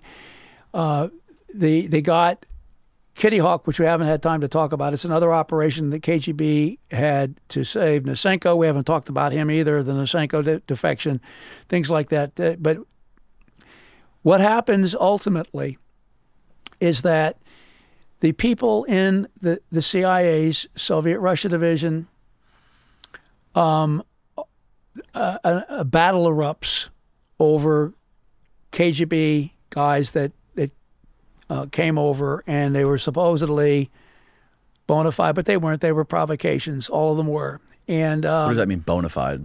it means, in other words, if they came over, they really were a defector. They really defected to us. That's bona fide. Okay. But if they're not, they're a provocation. Okay. They're not bona fide. They're malified. Mm. Okay. And so they were all, uh, not, they were all, none of them were bona fide. But what happens was Solie and his guys began to acquire power uh, in 1955 and, and 56, and especially with Hoover. Hoover did not want anything to be bona fide because if it was, that meant he missed it. Right. So he went along with the KGB's wishes that uh, these guys were bona fide. They really were.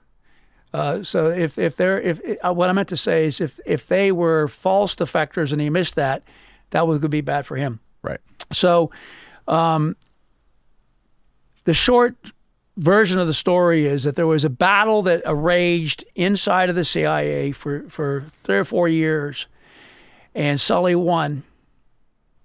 And uh, he had the help of the director of Central Intelligence, uh, Richard Helms, uh, gave him charge of everything to do to decide what had happened and who what should and who should be you know and so Bagley was put out to pasture he he was our best guy a lot of things happened but but um, they sent new new guys uh, in a guy by the name of Kochnov who was there as part of this operation to finish the job of the uh, KGB's takeover of the CIA. Kitty Hawk was the last death knell of anything uh, authentic going on in in the, in the Soviet Russia division or or in the CIA. And uh, so um, Solie, who kept his mouth shut the whole time, finally felt that he could come out in the open, and so he openly um, went along with with uh, Nosenko being bona fide, Golitsyn, who gave us good stuff, saying he was not bona fide, and this this guy Artamonov, wow, we should use him in an operation or something. This was the KGB agenda. Solie um, went along with publicly, and uh, eventually he sent a memo to, to Helms asking him to sign it to make sure that he, he could prove that. And so later on in the House Select Committee, got saw that document that that uh, that uh, Helms had signed um, about you know what was going on. This big argument. He, he they asked him, "Why did you sign uh, Solie's thing?" And he said, "Well, because I had to. We weren't getting any work done. I had to take the bone out of my throat." He admitted in front of the House Select Committee that he didn't believe the document he had signed, and they were just flummoxed at that. And that was his that was his answer that that that he had somebody had to win in order to do any work. Hmm. Everything had stopped because of this. The two sides were, and and Bagley was you just he couldn't refute his arguments, and so they had to just do you know muscle their way through it, and and so they they didn't fire back. They they gave him a job, you know, overseas in in Brussels, and mm. that's where Malcolm Blunt met him, and and and Malcolm Blunt and I were were close and had been since I wrote um, Oswald and the CIA, which we don't have that one on the table here. Anyway, that's a it, it, it's a messy, complicated story, and black and white you can find on both sides Right. of the divide in the Cold War and in the world. As far as Oswald goes, where did we left off with Oswald? The last time we spoke about him a little bit earlier, he defected. He falsely defected to Moscow, and this information, this the documents regarding this came out publicly. How long ago?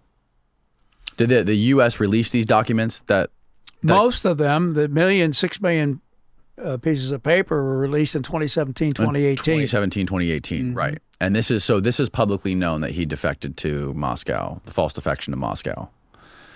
Um he was there in Minsk for a while, staying there, didn't like didn't want to come out, and that's where a lot of the Ukrainian KGBs were training at a high school. Okay, he didn't want to come out until he got the mess, until he got the the heads up. It's time to come home. He was having a blast. Uh, he married a pretty woman. Uh, there's pictures of him sitting there in, in Minsk. Uh, it's it's it's where the KGB Higher School of Education is, and those the the people the some of the um, uh, teachers in that in that uh, KGB school were the ones who were interrogating him, and he knew it, and they said he knew he was being interrogated. Anyway, he was having a great time uh, with his friends, and some of them were at that institute, and some of them weren't. They were just from around town. It was he was his place where he lived was right downtown on the main on the main street, where the entire cadet corps of that KGB school ran by his his building every day, every morning, and um, and so there came a point where it was time to come home. Right, there was nothing else for him to do over there, and the, and one thing that they were interested in would be interrogating him to see what they what the what the KGB had done to get his story. Right. You know, it, they don't get on the phone call and call up Oswald and, and how's it going over there, Lee? You know, Right, it's, right. It, it's uh, he had to come home to tell his story. Mm-hmm. And boy, he when he gets off the boat, there's a traffic jam in the world, man. It's called the Cuban Missile Crisis. You name it, it's Right, going on in in the middle of '62. You know, this is when Lemnitzer failing to get what he wanted out of Kennedy in the Bay of Pigs, failing what he wanted to get out of Kennedy in Berlin two times, which would have been Armageddon for us that, that we got out of that. then comes the Cuban Missile Crisis. And Lemnitzer says to himself, well, you know, Kennedy didn't go for it, you know, and, and uh, the. Um, Can you explain that meeting that they had? There, there was a meeting. I forget the actual name of the meeting where Kennedy had to go to with Lemnitzer and all these guys. yeah, I was they just getting up to that. okay, sorry. Yeah. Um, so Lemnitzer's idea, why he does this, why he says this to Kennedy, is because he's thinking maybe, uh, you know, going into the Bay of Pigs, Kennedy didn't want to do because we were. It looked like what it was was we were beating up on a little country that hadn't done, really done anything.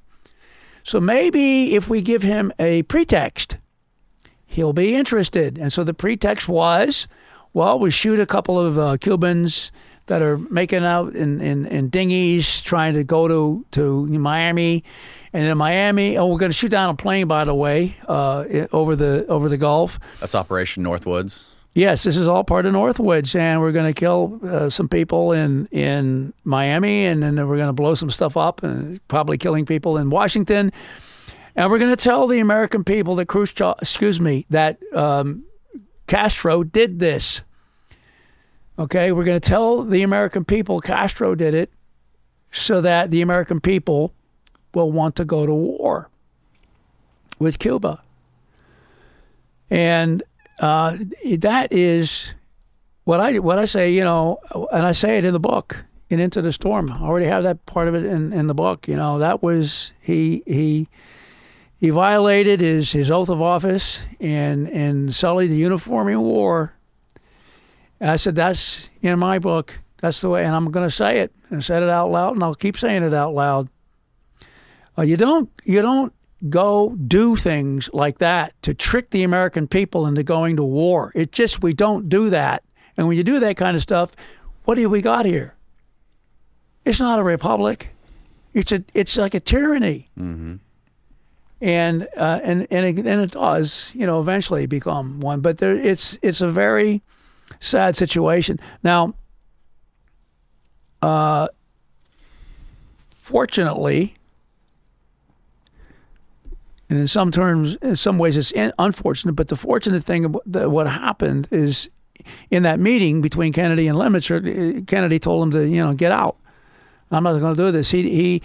His precise words are I've put in the book. But it's, uh, he doesn't swear or cuss or anything, but he makes it clear we're not going to do what he wants. And and so Lemnitzer is turned down. Um, Lemnitzer is coming up to his end of service and his end of tour uh, in the summer. And with a with a flick of a pen, and and uh, John Kennedy could have had him extended uh, as a chairman of the Joint Chiefs of Staff uh, with with a you know uh, an act of Congress, which is easy to do. Um, he didn't do that. He let he let that go, and he sent him over uh, to Europe and re-extended his his his term of service would have ended in the spring of '63. Anyway, Lemnitzer ended up staying as the Supreme Allied Commander of Europe for eons. and it kept getting extended, you know, by other Kennedy gets dead, you know, within within a year.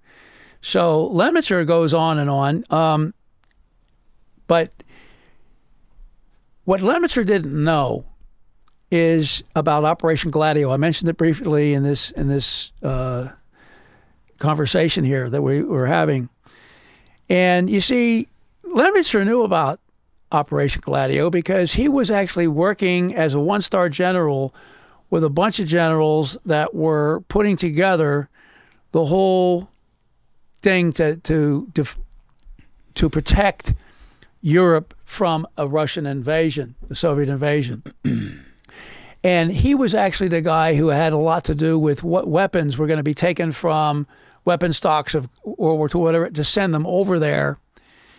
And so he he knew he would, and and he also knew because the SACEUR is one of the two or three people at the top. He is the, the head of, of of NATO basically, and he knows about those two committees. But he also knows a lot about them because he helped supply those those weapons way back in 1948. Kennedy has no idea about Operation Gladio. Has no idea that they have these committees full of thugs and assassins and all those kinds of people, right? So he delivered into the hands of Lemnitzer a bunch of guys that could be sent back to the United States. They look like, you know, they're assassins, and you can have a ton of those guys running around Dealey Plaza, and it just flood, flood the zone with stuff. There's all kinds of things, and people that turned up in Dealey Plaza that were from over there, and these bad guys, you know, that, that had had records of, of, of doing stuff like that. Um, if you get into the Dealey Plaza stuff, you'll see it. You'll you'll see, you know, depending on which books you you, read, this guy was used. Uh, the guy who was doing a lot of stuff in Spain, or this guy, you know, the ex-Nazi guys that were in in Germany and so on and so forth, uh, end up being running around, and all they are is they're just what what do you call it when you when you flood the zone so you can you can't find what you're looking for. Right. Throw more, just throw more needles in the haystack. Yeah. Yeah, that's right. So, um, anyway, Lemnitzer is over there, but here's the problem. Who replaced him? Maxwell Taylor did. did. Now, at the beginning of this conversation, we started talking about like the Kennedy assassination, and I was going to draw a line between the beginning of his presidency when he said no to the Bay of Pigs, all the way up to when he got assassinated. And I, I called it a coup. I called it right. a, basically a military coup supported by elements of the CIA, those that few that uh, were privy to it. Um, so Taylor, Taylor, I, I, I call him uh, in in my books the um, Trojan horse inside the gates, not just of uh, President Kennedy, but the Kennedy family itself. So what happens? How does this happen? Uh, um, Lemnitzer was working for Taylor in the Eisenhower administration. Uh, so um, Taylor was the chief of staff of the Army, and and Lemnitzer was the deputy chief of staff of the Army. And um, so um, Taylor decided that we should change our um, policies, military policies, from uh, just these spasmodic nuclear weapons. If we got into war, that we should be able to, if we get into a war, be able to to have one without using nuclear weapons. This was called flexible response, and he wrote and and he was all the generals didn't like it, uh, and so he realized that he, he you know he was of no use and there was no way he was he decided to leave. And he wrote a book Uncertain Trumpet on it and this whole thing about flexible response. And so when kennedy decides that he wants to do an investigation of the bay of pigs failure his brother Bobby all of a sudden is is put in charge of a lot of stuff because whereas he was just the attorney general after the Bay of Pigs, guess what happens to Bobby Kennedy? He's still the attorney general, but he sits in every meeting from that day on, not at the table, but in a corner in a chair, empowered to to pipe up anytime he wants and tell somebody no, you're wrong about that. Now we have all these senior guys, military and civilian, that Bobby pops off to, right? And so they don't like him. Nobody likes Bobby. He's like a rat terrier, you know, protecting his brother after after what happened.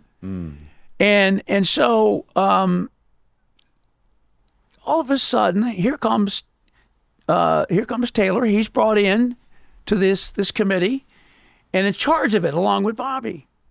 Now it's amazing. Everybody else hates Bobby Kennedy, but but but not Taylor. He loves him. He likes the president's brother.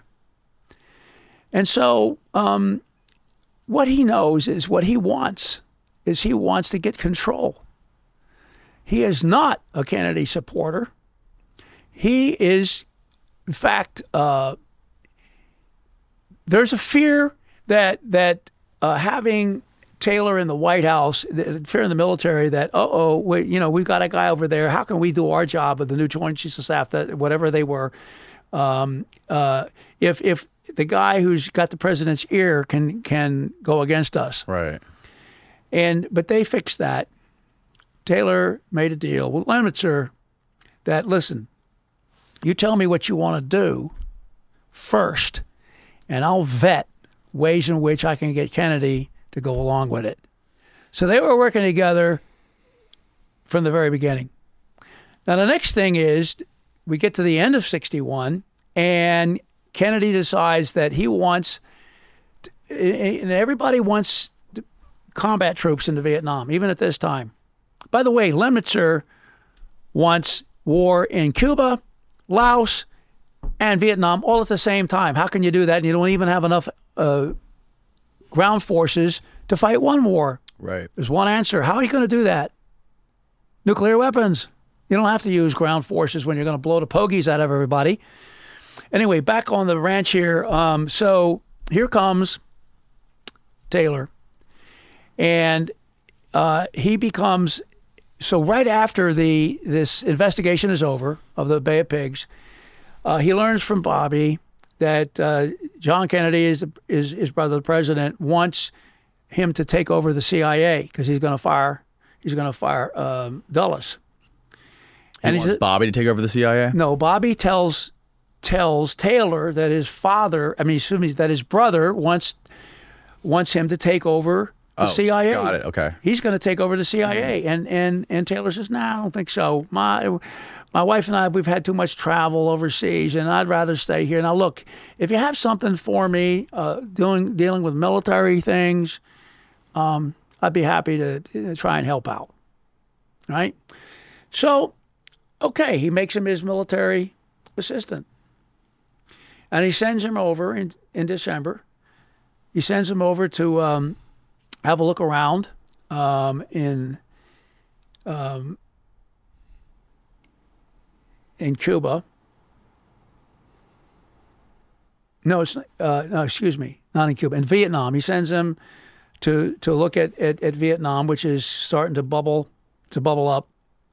Um, pretty bad actually. A lot of a lot of things going on in terms of attacks, Viet Cong attacks. But uh, bottom line is, he was sent there with a uh, direct order from the president to come home with a recommendation not to send combat troops.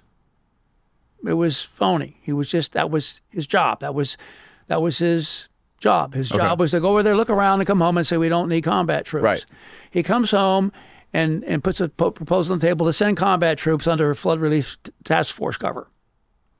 Kennedy gets uh, absurdly angry with him for doing that. He tries to recall all copies of the memo, destroy it, and then he plants a false story in, in the New York Times saying that he came back and recommended against combat troops. Kennedy did this. Mm-hmm. He does that to get even with, with you know, he, he plants stories, and and they don't know what to do about it because they know that he's behind it. But anyway, and then and so you would think that Kennedy would just fire him right there on the spot, but the problem was that not only did he worm his way into the administration, he wormed his way into the Kennedy family, and so uh, they loved him, and uh, and and Bobby Kennedy named his second son or third, his third. He, he one of he, Bobby Kennedy named one of his sons Maxwell. After him. Yeah, and that guy named his son Maxwell. Wow. So Kennedy lets him stay on, but not. Uh, he can't deal with with Vietnam. With Vietnam, he's he loses his ability to to recommend things on Vietnam. But he's a weasel, and he manages. What happens uh, by by the time we go into '62, things are so bad that things are going to change, and so we have a new command element, the m- military.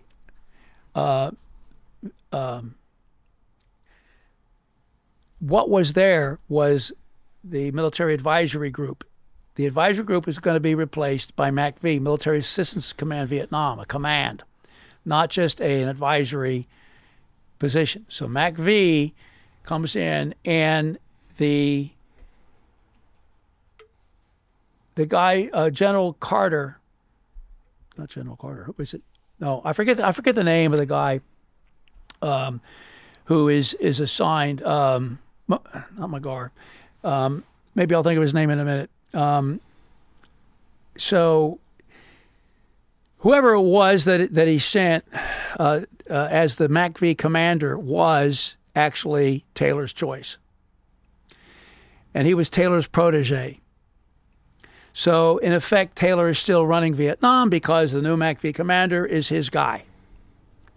So after all the, the trouble we went through with the trip there and getting his, getting him smacked down by JFK, he's still pretty much in control of what's going on in Vietnam.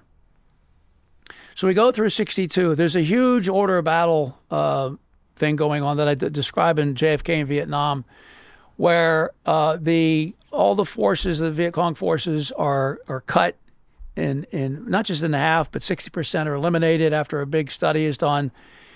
And uh, all, the true story of what's going on in Vietnam is not given to Kennedy. The false story he's given is that there's not that many troops. And the truth is that there's a lot of them. Now, what Kennedy had decided to do, there's three options in Vietnam. We get out completely, we invade with troops, those are off the table. What's on the table for Kennedy is an advisory effort. But when those numbers were were discovered, how many Viet Cong were there, the the advisory effort was dead on arrival. So they had to hide it from Kennedy. But guess who knew all about it? The vice president got all the true reporting, and the president got all the false reporting. And I know about it because the guy who was work was actually managing uh, Lyndon Johnson, who was the vice president at the time. Um, Howard Burris was his name, and uh, he took me to several places. We I met with him 15, 20 times over a course of years, and he told me the whole story. He told me that whole story. he didn't tell me some stories that I figured out later, but he, he he knew that he had to give me something, and that was a big deal. Nobody had heard about the, the order of battle uh, deception that had taken place in the spring of '62. Anyway, I don't want to spend too much time there, but that's a big deal that had never been uh, put out before, and it is, and it and an army uh, books on the war they they have to use that now because it's true, and I I was able to, to interview all the people that were involved in it. So, um, so things continue to worsen all through the year. Kennedy's busy with Cuban Missile Crisis and a few other things in the, on the planet. You know that it's not all about it's not all about Vietnam at that time. And so by the end of the year, uh, Kennedy starts sending people over there and sees that he's being lied to. And so he, so what what's happening is that Kennedy starts making a plan to get out of Vietnam. And um, the, at the time, uh, Kennedy is is is allowing uh, somebody else, uh, not Taylor, uh, to to be his advisor, and that's going to be McNamara. He he he reads. He got so sick and tired of being asked to send combat troops that he blew up at the end of 1961, early 62, uh, when they when they put MacV together, and he brought in a, a lot of people he fired, including Dulles and, and others uh, that he fired, and he and the replacements into one room. and he walks in, and it was short and sweet. He said, "Look here, you either get with my program or you get out, and I want." Who is it? Who's going to who's going to carry out my policy in Vietnam? Who's it going to be? And McNamara, the defense secretary, puts up his hand and said, I will, boss. Me and, and L, that means Lemnitzer. But anyway, so there were sec- Secretary of Defense conferences for the rest of the two years, regularly. Uh, McNamara would go out and come back, and he would go uh, diff- at different times. But anyway, they fed him all the, the, the bad informations so that Kennedy wouldn't know. So they used McNamara as, as the vehicle, while Burris made sure that Johnson got all the, the true uh, order of battle stuff Wow. in Vietnam. Anyway, um, I've got to hurry up here uh, because what happens is Kennedy figures it out, and they know he's figured it out, and he knows that they know he's figured it out. So they're kind of like in a, a game of chicken as we move into 63. Now, at this time, excuse me, um, at this time, um, we're we move into a situation where um, something is is got to give, and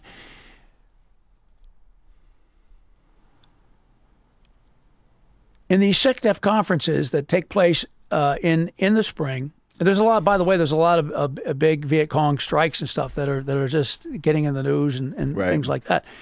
But as as we move into the spring of 1963, at one of these SecDef conferences, um, the there's a general there by the name of Krulak. He ends up being um, he's a Marine uh, general. He ends up uh, being there with with um,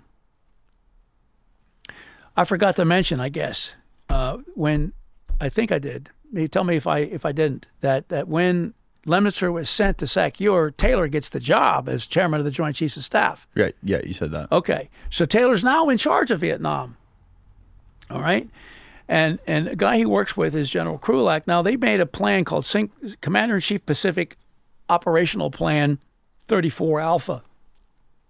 What that was was a plan to invade Vietnam, and everything from pinpricks all the way up to uh, invasion and and and and all kinds, you know, nuclear warfare, every, every everything. It was it was a total plan to take uh, to win a war in Vietnam. And this is not This is when also around the time DARPA was created, and Yeah, they and that- created a bunch of different things, the chemical warfare that they were. Uh, well. That that's going to come. That, that's going to come. That's going to come after after Kennedy's death. Okay, okay. Oh, okay. that's when you know we send half a million troops over there. No, that we only had all we had was advisors. We weren't we weren't doing the defoliants and stuff during Kennedy. Now there were there were some um, uh, aircraft that were being flown that were supposed to be flown by um, by Vietnamese, and they weren't. They just had some cooks in the back seat, and so we, it was technically breaking some of Kennedy's rules. So there were some some things that were over the line, but nothing like uh, the, what you saw in Vietnam. So um, we just, I mean, we just kind of got, got into the weeds with everything that was going on with the uh, the SecDef meetings, and the Secretary of Defense. We were on 1963 1963. in the spring, and that's when they started to come up with a plan uh, to invade Vietnam and to be ready to do that. It was called Op Plan 34A. That's the, the short version. It's it's also Commander in Chief Pacific uh, designator on that, but we don't need to talk about that. It's just that that's what they were doing, and um, what happened was uh, Taylor and and um, Krulak didn't want. What they did was they suppressed it. They didn't let that go back. As the the the contents and conclusions of a SecDef conference are supposed to go to McNamara and Kennedy. Right. Well, they suppressed this because it's it's war in, in Vietnam, and at the same time, you know, the first one of these uh, uh, Buddhists gets and sits in the middle of a middle of a street intersection, douses himself in, in gasoline and lights himself and kills himself. And he's only the first of many, and in Kennedy, he just gets completely upset. Why is this happening? How come we didn't know this?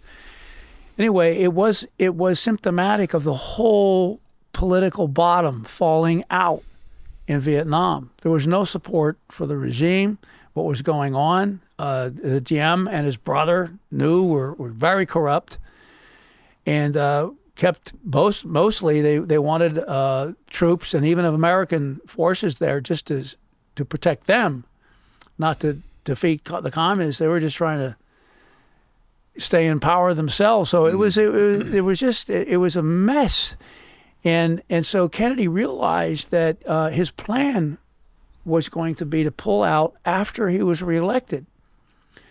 Uh, and that's basically the all, all of the, the troops wouldn't be pulled out till 65 and he could say things like it's their war they have to win it he did that but then he would say stuff like but you know we have to we have to help them so he said things that that misled people into thinking and was used after his death by some books saying that he would have done what LBJ did, but he there was no way that that was true. He he just didn't come straight with the American people because he was afraid, uh, as he was on other things, uh, a- African American civil rights and things like that. He he didn't. He they helped him get elected, and he didn't want to do anything until after he was reelected because he thought he would lose the Southern Democratic votes, which was this, the base of the South. So you have this situation now in '63 where everything's going wrong. And he realizes, uh, and we, we need to talk about this too, because he will he will actually go on television and say things. He wants to détente with the Russians, and he wants to uh, to really do civil rights, and and he wants to pull out of Vietnam. Didn't he have a direct line with Khrushchev at this time? At this point, didn't he have like a phone in his house and in the Mm-hmm. And in the Oval Office? I think the Cuban Missile Crisis it was was where that happened. But um, the but the point is that uh, what is he going to do? Right? He realizes that that it's over in Vietnam, and he can't wait until another whole year and a half or something to do anything about this. Uh, because by that time it'll be too late to withdraw. There'll be no public uh, support for it, and so what he decides to do is to accelerate the withdrawal plan. So the new plan is that he's going to uh, pull out 100 advisors by before the end of the year, okay. and he he draws his line in the sand. He says, "I want I want real troops. I don't just want you know onesies and twosies coming out and being replaced. I want to see and he." And helicopters too, you know. So he's in, he's he's he wants a real withdrawal to start in 1963, and uh, and then after he gets reelected, then he'll it, all the troops will come out. Now this was kept secret for a while because he, he didn't know what his opponents were going to do to him about it, uh, and and what the American public would do, what the newspapers would do, and all that kind of stuff. So he kept it to himself. But he sent McNamara and Taylor out together. In in uh, at the end of September, 1963, and their job was to do the same thing as back in '61. They were supposed to go over there and and go go visit all the hamlets and stuff and count their chickens and hens and and and, and whatnot and come home and recommend that uh, we begin the withdrawal from Vietnam. Mm-hmm. And they did. Now, on the way back home, the the, the stopover in Honolulu, one the, the the number two guy in the State Department, his name was Sullivan. There's a couple of Sullivans that were running around, but he was one of them. Anyway, he said he got a hold of um, uh, Taylor, and he and he said, "We can't do this. We can't be. We're not pulling pulling troops out of Vietnam. We got to put more in. if this stays in the report, he says, I'm going to write a, you know, a a, a, a counter report." And so they said, "Okay, no problem. We'll take it out." So you don't see it in, in the draft of the of the of the report as it stood at Honolulu when they were on their way home. So they come home. It's um, first couple of days of of October, and uh, the helicopter lands in the in the in the garden there, and and uh, Taylor and McNamara walk into the White House and into the Oval Office, and um, and they sit down uh, with a report, and and the report looks like it was at Honolulu, and there's all these press people in there. It's a press op and everything, and so after the press is out, uh, before the conversation starts, McNamara and Taylor get up and say, "Just a minute," and they leave the room. They go into the next room and they put the withdrawal plan in the folder. And they come out and it's just fucking pandemonium. Excuse my French. Um, for the rest of the day, there's people down in the in the in in the uh, basements that are saying this is this is crazy. Why you know why are we doing this? This is this can't it can't happen. And so uh, it ends up being a, a fairly um, rigorous uh, meeting that the Kennedy goes through and, and tells people that it, that the decision's been made. You know, and you can get out of here if you don't like it, but you know, it, it's over. There's no argument anymore. This is what we're doing.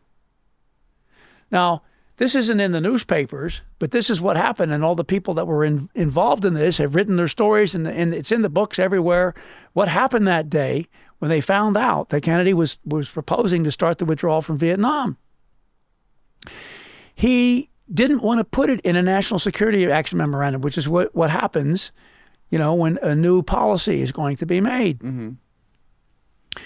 But uh, the, of course, uh, Taylor was on the wrong side. He he told all of his his buddies what was going on, so they it, the buzz got all around, and so it got into the newspapers. You know, that Kennedy was proposing a withdrawal from Vietnam, and so uh, um, McGeorge Bundy, his national security advisor, who was a hawk but was I com- contend loyal to Kennedy, and I can explain why. But but anyway, he says, look, boss, uh, if it's in the newspapers, we might as well put it in an NSAM, and they did. So even though the decision was made and d- discussed on the 2nd of October, it wasn't until the 6th or the 7th of October that they actually cut NSAM 263, which was the withdrawal from Vietnam, and another part of it, which was a an instruction to the uh, station in, in Vietnam. And it didn't say what it was, but it was uh, a coup against the Diem brothers. That was also in the NSAM uh, that day. And so this is October. So Kennedy is is coming into the open, but he doesn't. What he does is he sends Taylor out. No, McNamara. He sends McNamara out onto the steps of the White House to explain this NSAM. And he explains. So the reason he does that is to make it look like it's a recommendation of McNamara, but Kennedy hasn't decided yet. That way, if something goes this way or that way, Right. he's not he's not on the hook. Okay. And that's the way things are going. But everybody on the inside knows what the hell's going on here. Now, um, so now we have uh, the Diem brothers are going to get murdered. Kennedy has uh, as this you see, you see this picture of his hand over his forehead. Oh my God! And and so. Um,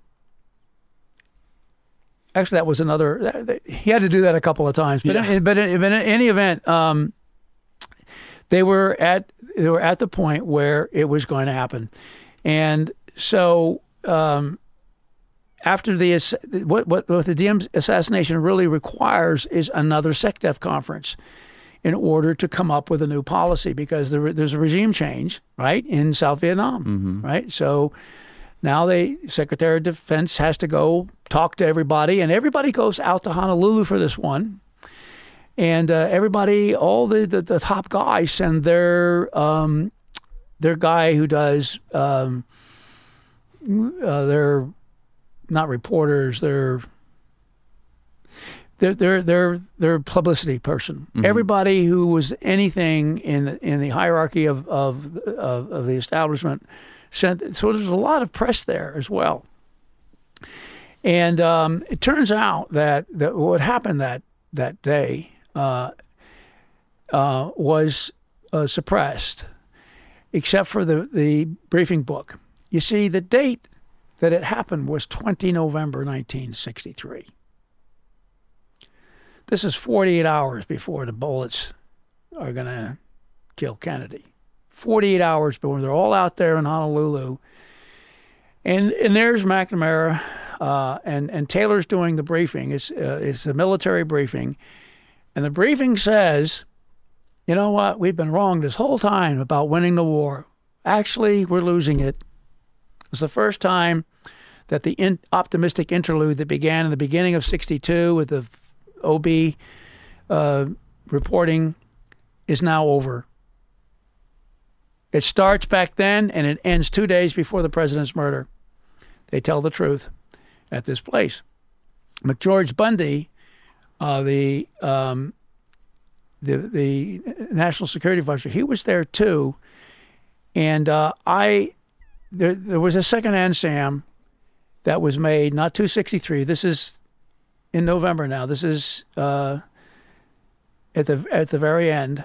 A new a new NSAM was created uh, before that conference and, and for it by McGeorge Bundy. And what it said was we need to intensify the war effort, but we will use South Vietnamese forces to do so. And McGeorge Bundy drafted that up.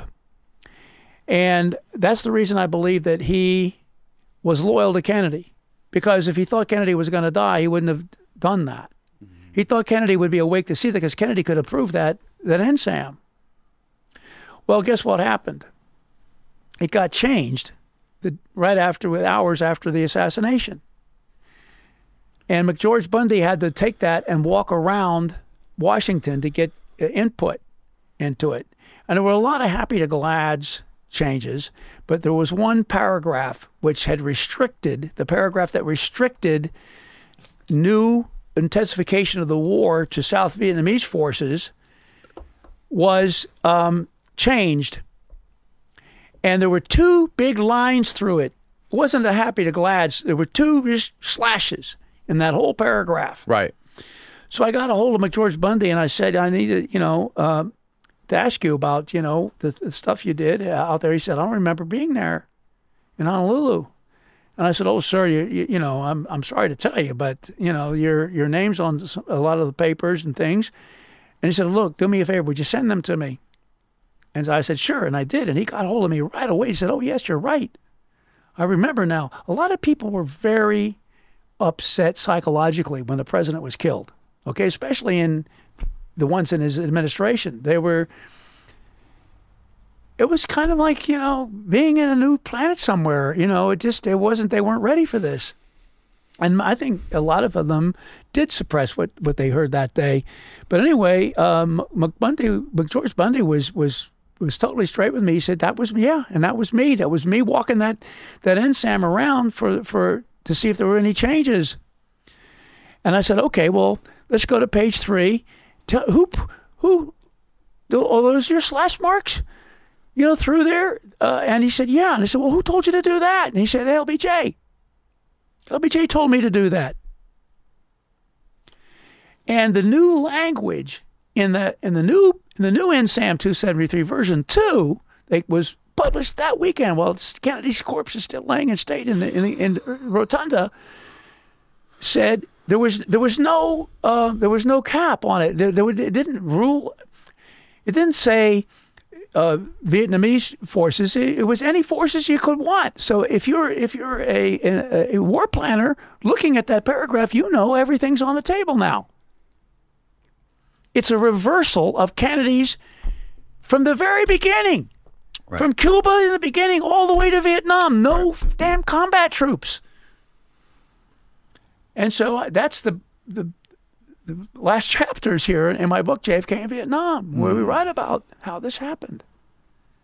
Now, so here's the bad news. Um, I told you about uh, um, Krulak and, and Op Plan 34A. What happened during the last six weeks of Kennedy's life? It was NSAM 63, uh, 63, the withdrawal plan, from that moment up to the time he was assassinated.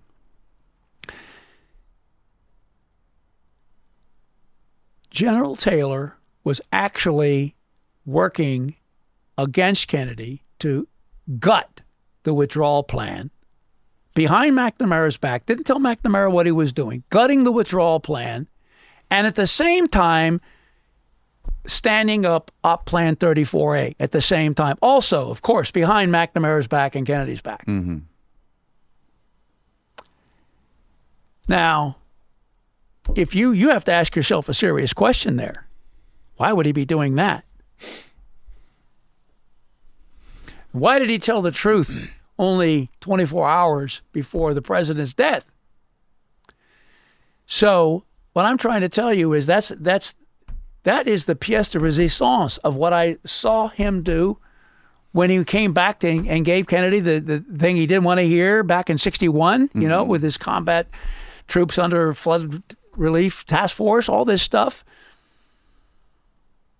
He was knew he had to know. He had to know what he was doing.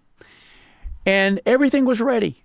Everything was finally ready. Now, one thing I didn't mention that I now need to mention that dovetails with what is happening here in these six weeks is something that happened after the Bay of Pigs and actually just around the time that Taylor was brought in to the investigation group of the Bay of Pigs. Okay? The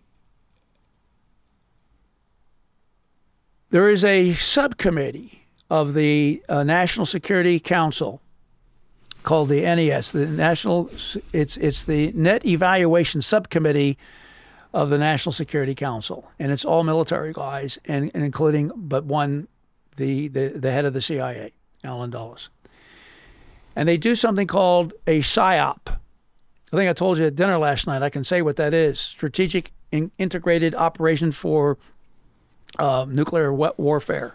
Not a psychological operation. The other kind of SIOP. Yeah. Okay. So, uh, so what? It's a plan for nuclear warfare that is briefed to the president every year for the next fiscal year. It's a prediction. Okay.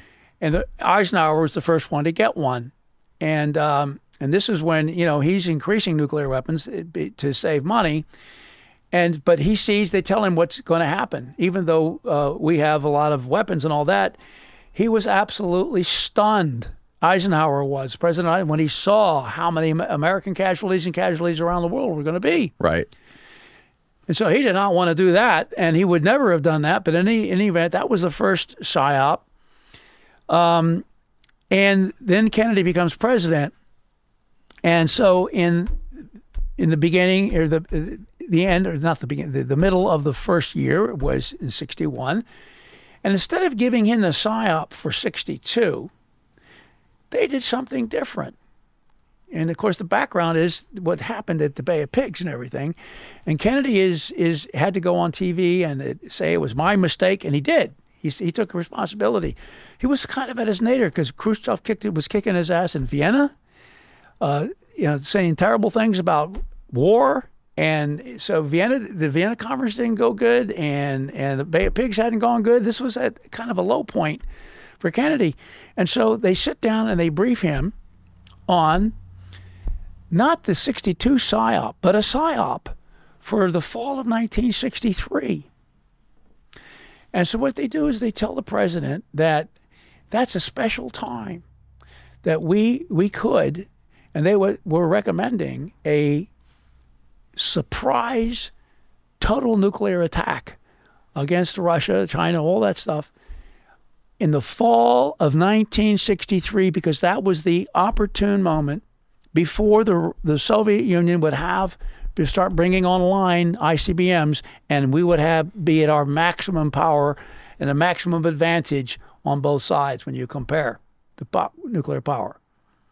That's what they briefed him on.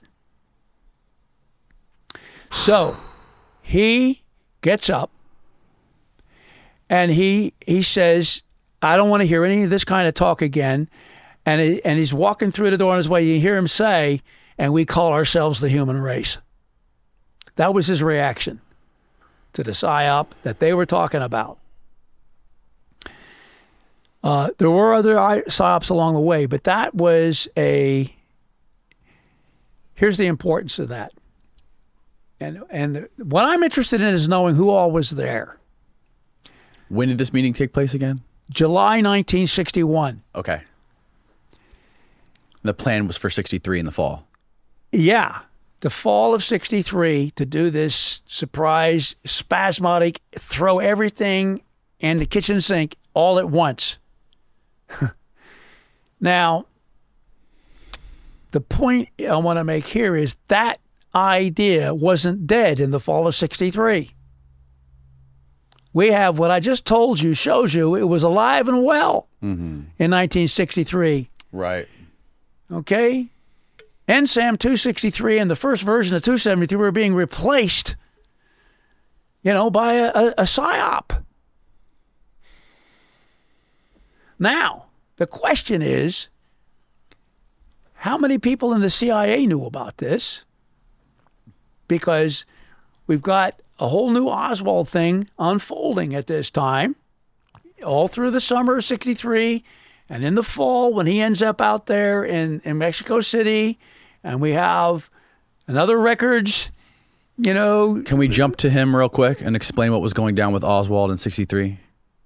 Well, uh, Oswald is uh, on his way. He's got. Uh, uh, uh, you don't actually need a visa to get into Mexico, but you you, you, you get in line and you get a you get you get a piece of paper. How long had, had he been back in the U.S. from Russia? He got off the boat in in uh, Ju- the second of June, 1962, when everything was a mess in, Okay. in, in the Cuban Missile Right. Crisis. Now Okay. we are in 1963. He's been there the whole year establishing his uh, Castro legend. It starts in January when he puts a placard around his neck. It says "Viva Fidel." Right. That's when you know it's game on because he's already been a commie in the Soviet Union, and now, you know, he's he's he's he's going to wear the Castro badge as well. Remember Castro and the KGB and Right. Oswald. Yep. Okay, so he um. What so here we have him now in Mexico City. Now his story when he gets there, and I know and and I have a reason to believe he was there, but he was also impersonated. That's another whole story that people want to talk about and argue about, but it's, it's I think it's very simple. Anyway, um, what he is doing is he goes his first day to the uh, the Cuban consulate and says, "I want, I need um, a visa from you to go to Cuba because I'm going to I want to go through Cuba." And go back to Moscow again. I want to. I want to go back there. And I'm redefect. He, he wanted to redefect. He told, this is the Cubans, that he, he wanted to redefect again to the communist side. He wanted to go over to Russia again. Uh huh.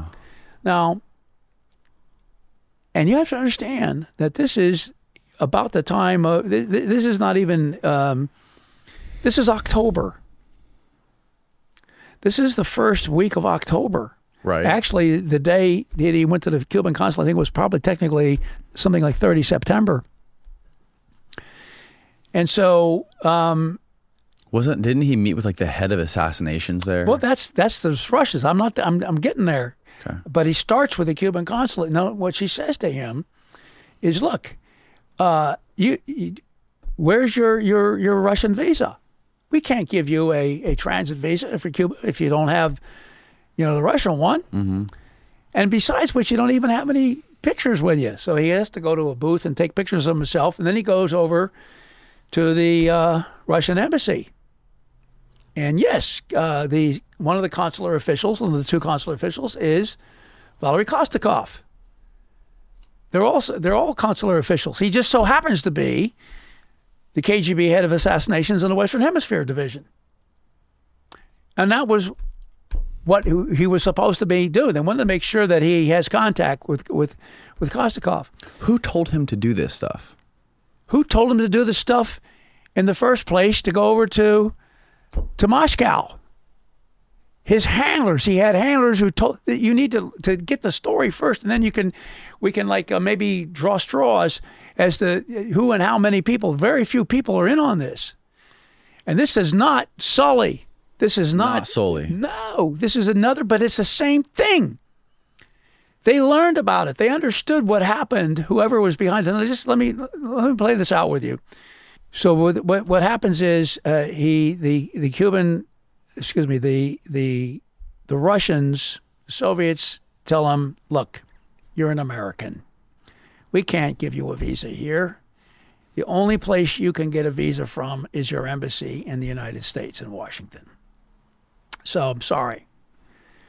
So then he goes back to Duran, Silvia Duran, and the Cuban consulate, and says, "Yeah, they they're gonna they agreed to give me my my visa." Right. She said, "Really?" She talks to Kostikov every day because I got. She picks up the phone, calls Kostikov, and says, "I got this guy here. Says you did." And then he's, "No, no, no, no, no. That's, that didn't happen. He was a he's a kooky guy, you know." And so she said, "Nah, you're busted. We're not we're not doing that." Okay. And so he's he's out of he's out of bullets for that Friday. So he goes back on Saturday and tries again with the Russians. And all of this is is reality, this part of it. So he should he, he really has no business going there because the, the, the embassies and consulates are closed on Saturdays. Well, it just turns out that on Saturday mornings the the Russian consulate guys have a volleyball game. And so they're all there showing up in their shorts and stuff. And here, here's and the, the, the, guard says, you know, buzzes them and says, "There's this guy Oswald out here wants to talk to you." And says, "Well, they let him in." And so they they go through it again, and and they he he he puts his he puts a revolver on the table and says, "See what the FBI does to me." You know, all the, they won't they won't help me. So he's he's saying he wants to go back to Russia so bad, and he can't get any help, you know, from from Americans. And he, you know, what? Oh, what was me? What can I do? So they said, okay. Here's what we're going to do. We're going to send a message to um, Washington that you need to fill out to request a visa, and then they can send it to you here from Washington. How about that? He just pushes the paperwork away and walks out. That is the end of reality. Now it becomes Hollywood net, Hollywood, uh, what I want to say, fun and games. Phone calls start to be made, and uh, it's somebody calls up and, and and and starts saying, asking for documentation, and says, "How has has the reply come back yet from Washington for me?" Now, the problem with that is there was nothing sent to Washington in the first place. Oswald didn't fill it out and didn't care. Right. So you have to you have to understand how that's possible. And so uh, there's a lot of people who, who just swear that that there there was a an imposter there, not Oswald. Calling and asking about it. Yeah, just basically Oswald didn't go there. There was an imposter that went went down there. Oh. Oh, okay. So no, I, I have something better because I had when I wrote one of the, whatever book we're talking about here. Um, I all the the CIA was able to actually interview the Russians and the the, the, the Cubans that were there. They agreed to go uh, to do a deposition of everything they remembered that happened in their consulate if it was uh, Cuba, the embassy if it was Russian. And the fact of the matter is that it was obvious whoever was on the phone, there was more phone calls that were made. There was three of them. But at every point it didn't it didn't jibe with what we know happened inside the consulate and the embassy. So that gave me the, the clue that and, and actually the answer. Oswald failed in his job to get the visas. He wasn't really going to go anywhere, but the the CIA had a lot of Cubana airline pilots that were on the take that, that as, as long as he got the visa, they could say he would had been in Cuba. And there was already stuff in the mail coming from a from a guy in Cuba saying, "Hi, Lee, it was great seeing you here," and all that. So all this stuff was in motion, right?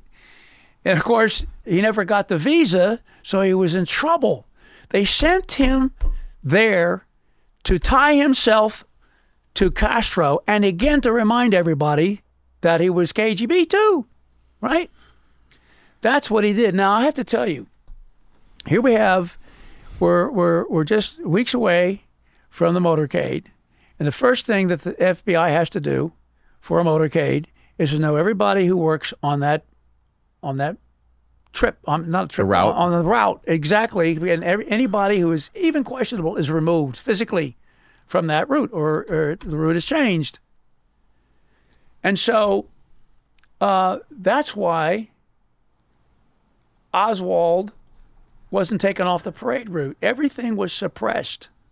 Everything he did down there was put in a different place until after the shots were were, were fired. Everything that he did in Mexico, meeting at the consulate and the embassy, all, those documents. The whole year, the whole shebang of of playing. You know that, that what he did uh, in in Dallas, in in, in New Orleans, and uh, again then in New Orleans, then back in Dallas again. None of that stuff made it into his 201 file Why?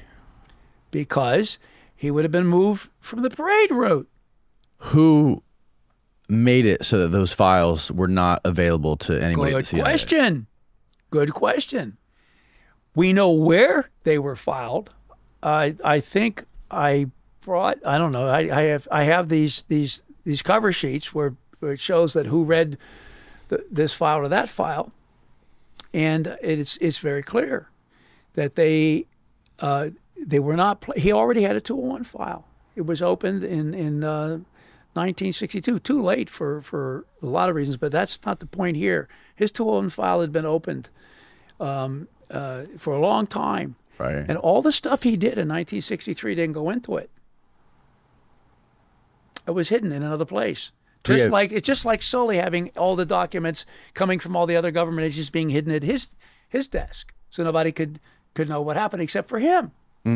So the same thing was going on. Only this time the documents were sent to a place called the SAS, uh, and it's basically that's that's the uh, Cuban affairs staff. It's a huge staff now because of the Cuban problem. And there's a guy by the name of Des- Desmond Fitzgerald who has to know. He's the head of SAS and probably his deputy, but nobody else really knows that all these these Hoover letterhead memorandums about everything Oswald was doing in New Orleans and stuff uh, were were not put, put into a one file. So then you have a, a situation while he's down there, while Oswald is down there in Mexico City, Win Scott, who is the head of the CIA station, has to ask a question because they don't know who he is. So they send a cable to headquarters.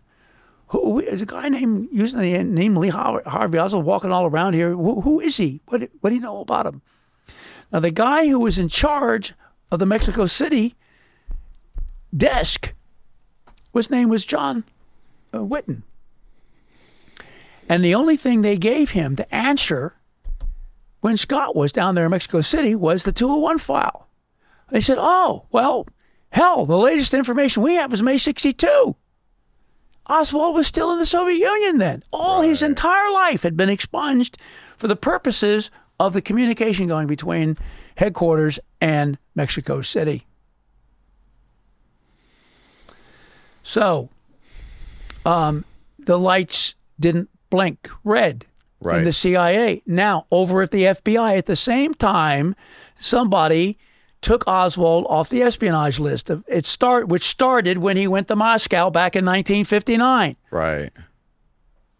nobody could put anything in the Oswald file or read anything in the Oswald file without getting permission from the espionage section of the FBI the whole time until while all the, the lights are turned off in the CIA, the same thing happens in the FBI.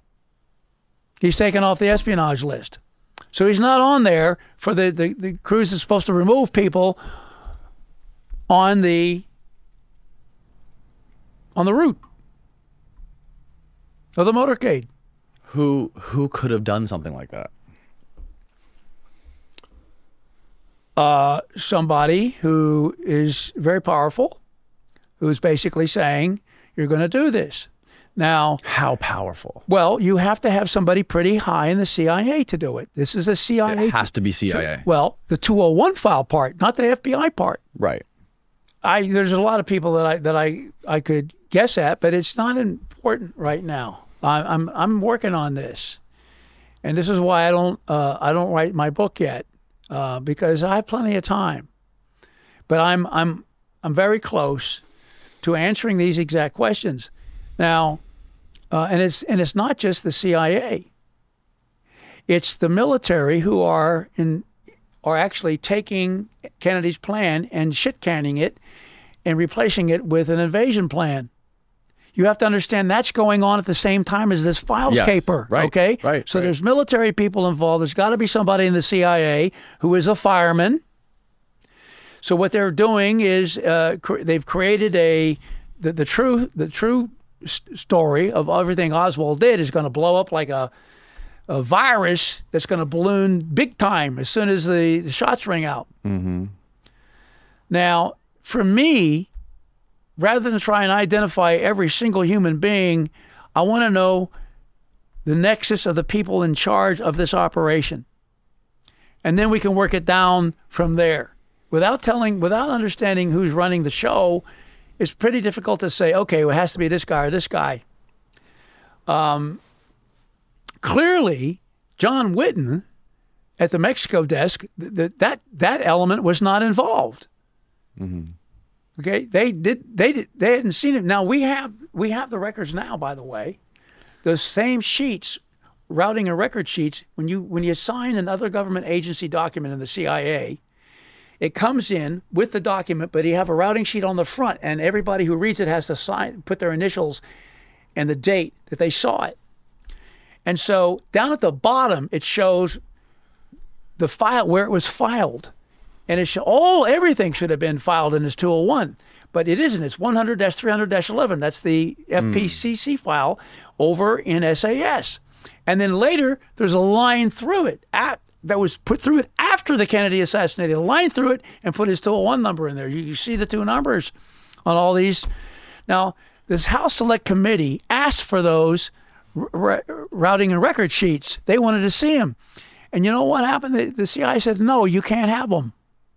And this is our, our, our elected officials. So it was in 2017, 2018. And I even had another chance. There was something, another few boxes that my, my friend Jay Harvey and I found uh, some years before that when there was five brown boxes of stuff that was put put up before the big release in 2017, 2018. It was during the ARRB. There was a small five boxes of stuff. And there were some of those routing sheets there with a lot of blackouts. But anyway, I got a hold of them later on, and it was just devas- it's devastating stuff.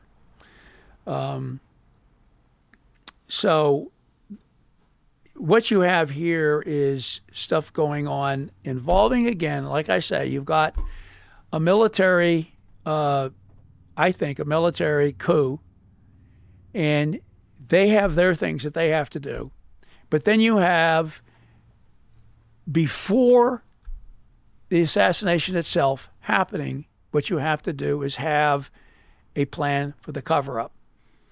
And that can't be made. You can't decide what your cover is going to be after the after the shooting. It doesn't work that way. Right. It requires careful coordination and control of who knows it. So we're talking about military and civilian, CIA, some people. So where am I starting my investigation for this? I want to go back to where the idea started. The idea started in July 1961, where the perfect time to do this big attack would be the fall of 1963. And Kennedy had said no over and over and over again. So, who was there? Who was there? And I got the list of names of the people that were sitting there. And the name that popped out right away is a guy who just became came on board for Kennedy. His name was Maxwell Taylor. He sat there and watched. And he was the chairman of the Joint Chiefs of Staff in the fall of 1963 putting in the plan that Kennedy didn't want and the one that the, the, the, the Chiefs had wanted back in 1961. Um, I want to not go too much farther in some of these things. You were right about one thing. There's a few things I'm still working on that I don't actually want to put on the table, but that's where I'm going. I'm looking very carefully at who could have been in both places or could have had access to somebody in the CIA or the military who was then in, involved or in a position to, to do these types of things and hide things. There was another defector who said that there was former U.S. presidents that were aware of the plan to, yeah. to assassinate Kennedy. this is the this is the, the story about the true Oswald story in Minsk. Um, so we had a lot of investigations, the Warren Commission, and then the Senate, and then the House of Representatives. That was all over by the 70s. But defections were still going on. And a KGB defector came over to the CIA in 1981. Mm. Okay, his name was Sergei Papushin. Uh, it took me a while to figure out that out. Uh, it was the CIA tried to make it hard because they were told not to reveal the guy's name, but you know, I have my ways of figuring things out, and a newspaper article and a few other things allowed me to put it together. Mm-hmm.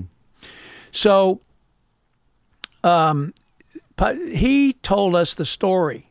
Uh, if, if in the first, the first, actually, there was a story about him from another guy. Juralev was his name, I guess, and uh, he he said that uh, there were two conspirators with, with Oswald, two American presidents that can, that had conspired with Oswald to kill uh, President Kennedy. Now the problem with that was that um, you know no the previous presidents uh, there was only Truman and Eisenhower because Kennedy was dead and everybody else before him was dead. So whatever two presidents was, those were the only two presidents right. that could be. Right. And uh, that's crazy. And so, uh, and it was almost just throw it in the trash can, except for there was another couple of lines in this thing that mentioned, but there was a guy who defected who was bona fide, and his name was Sergei Papushin. So then this crazy memo of this guy who walked in, we think maybe in Canada, to say to to get a CIA guy to tell this story to. Um, there was another. There was a throwaway sentence at the bottom, and the and the and the uh, the ARB got it and looked at it, and it was a little guy who really was nondescript. I, I don't even remember his name. He wasn't, but he wasn't in the hierarchy of it. And so it went all the way up to the top. And then they asked the CIA about it. Well, the CIA actually and you have to understand, by this point, it's 1998. Okay? That's when the ARB is, it's the last weeks, 1998, when this, when, when they put the story together. They figure out his, they get a CIA um, cryptonym, uh, IJ Decanter, and they get the FBI pseudonym, Flash Run, and I, I get all this stuff on those things, and they're the same guy. I can see, I can see that. And so you can put this this guy's personality together, and and and there there's there's the ball game. Um, he there were a lot of ep- episodes in his history before he he died, uh, allegedly uh, suicide by one fifth of uh, liquor, you know, and under his bed. Uh, He he dies after doing that, and that's not that's not very convincing. And it was right after his handlers came to visit him, right? Yep, that's right. Um, but in in any event, they the CIA forked over all this stuff. asked asked for the the review the review board to uh, not to mention the name and not to do this or that, but they they they sent the whole the whole big bunch of stuff that I used.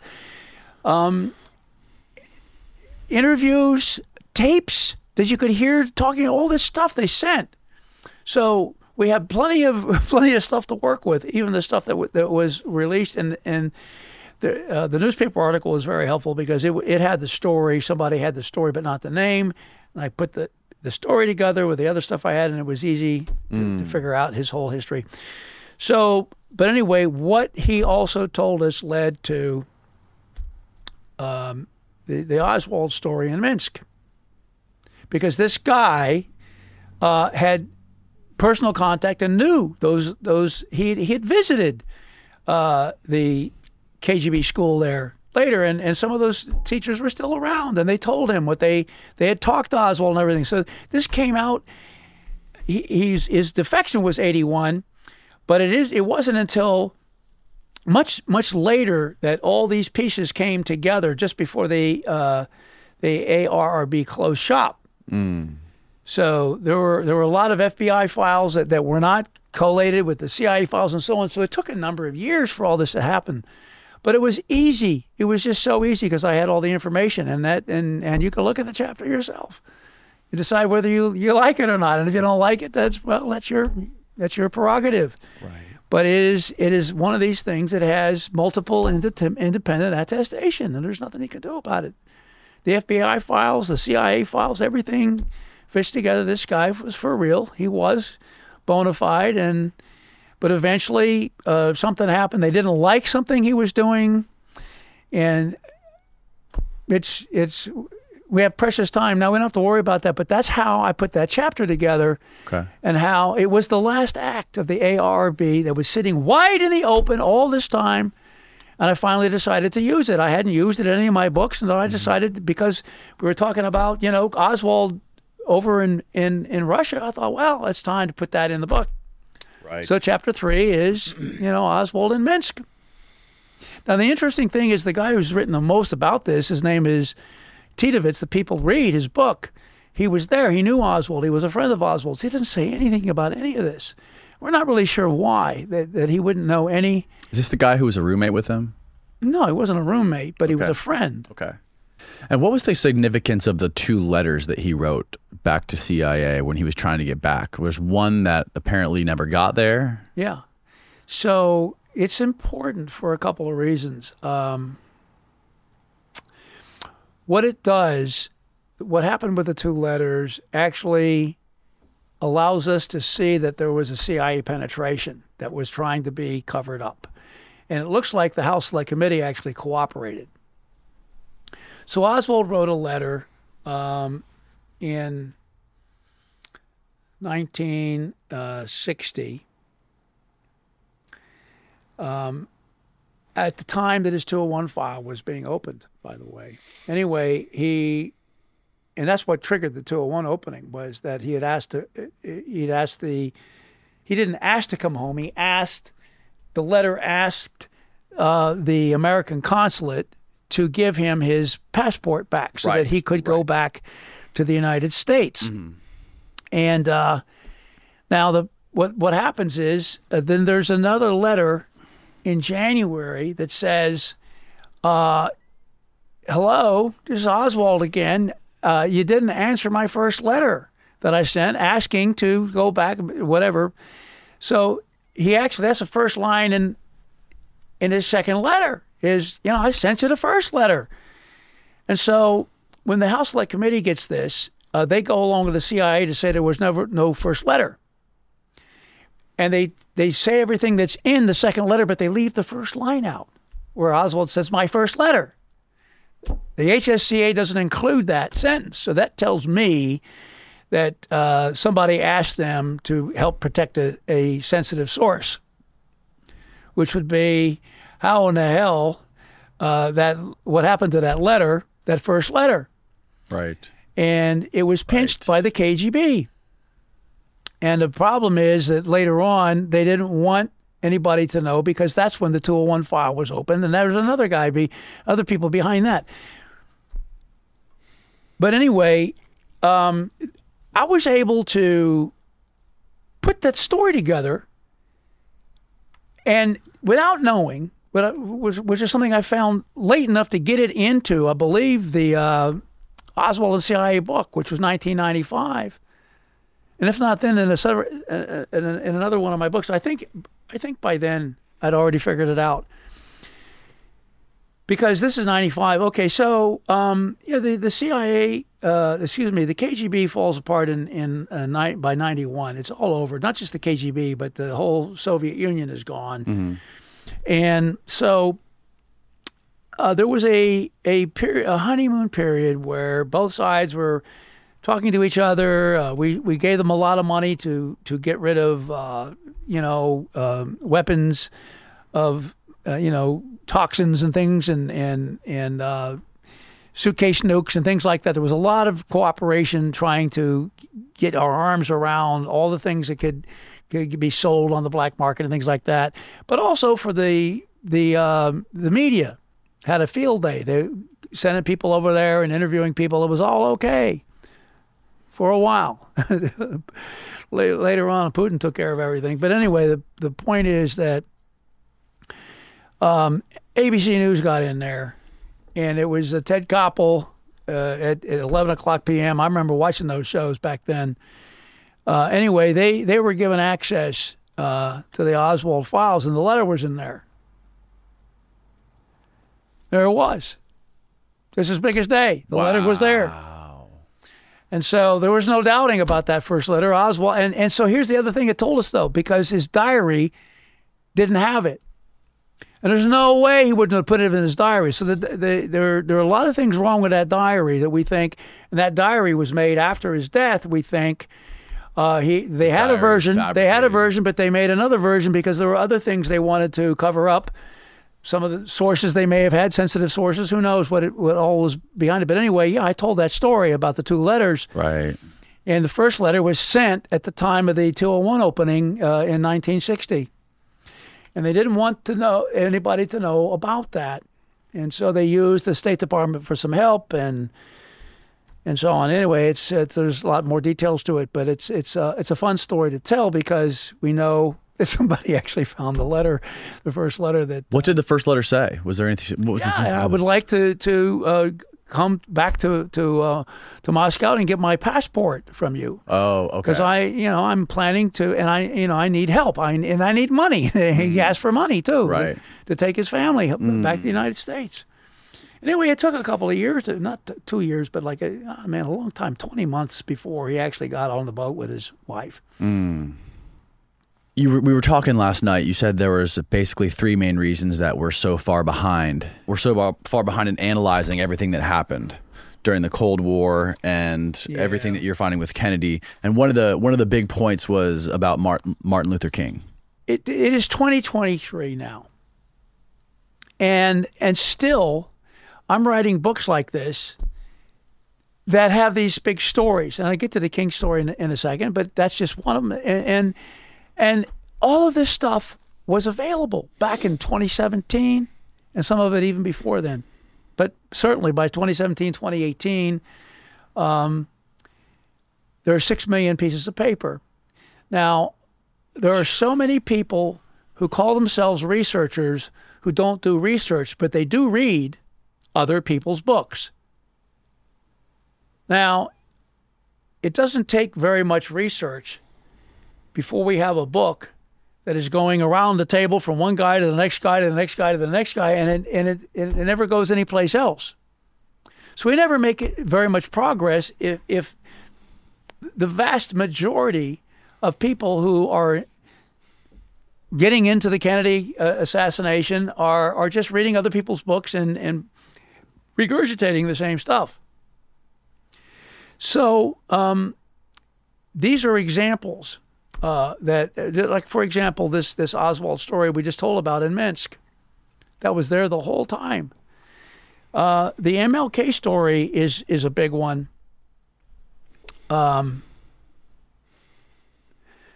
and I broke that story in Memphis uh, this year uh, on the 55th anniversary of, of, his assassination down there. Um, and uh, we had a, a meeting down there. We got put in a basement. We got they took away a good a good room from us and gave us another one because there was I guess there was I don't know why it happened. Anyway, it was very hot there. But anyway, I, I get, gave that presentation and it was brand new, uh, and and I and I mentioned some things that had never been mentioned before. The only thing I didn't give up was the name of the um, the name of the of the person that was working with the CIA um, for the CIA is a mole in Martin Luther King's inner circle. And I didn't mention the name of his case officer in the CIA. Originally, it had gone back all the way to basically uh, in the 1930s, even before World War II. Um, initially, there were a lot of communist parties in the West that were basically communist parties only because they were anti fascists. So the communists were part of that, they were against fascism. And um, before before World War along in, in along the run up to World War II, there was a pact that Stalin and Hitler made together, the Nazi Soviet pact. And this allowed uh, the Russians to go off to do their thing in the Far East with uh, the nationalists and the uh, versus the communists over there, and gave um, um, Hitler plenty of room to go take Europe.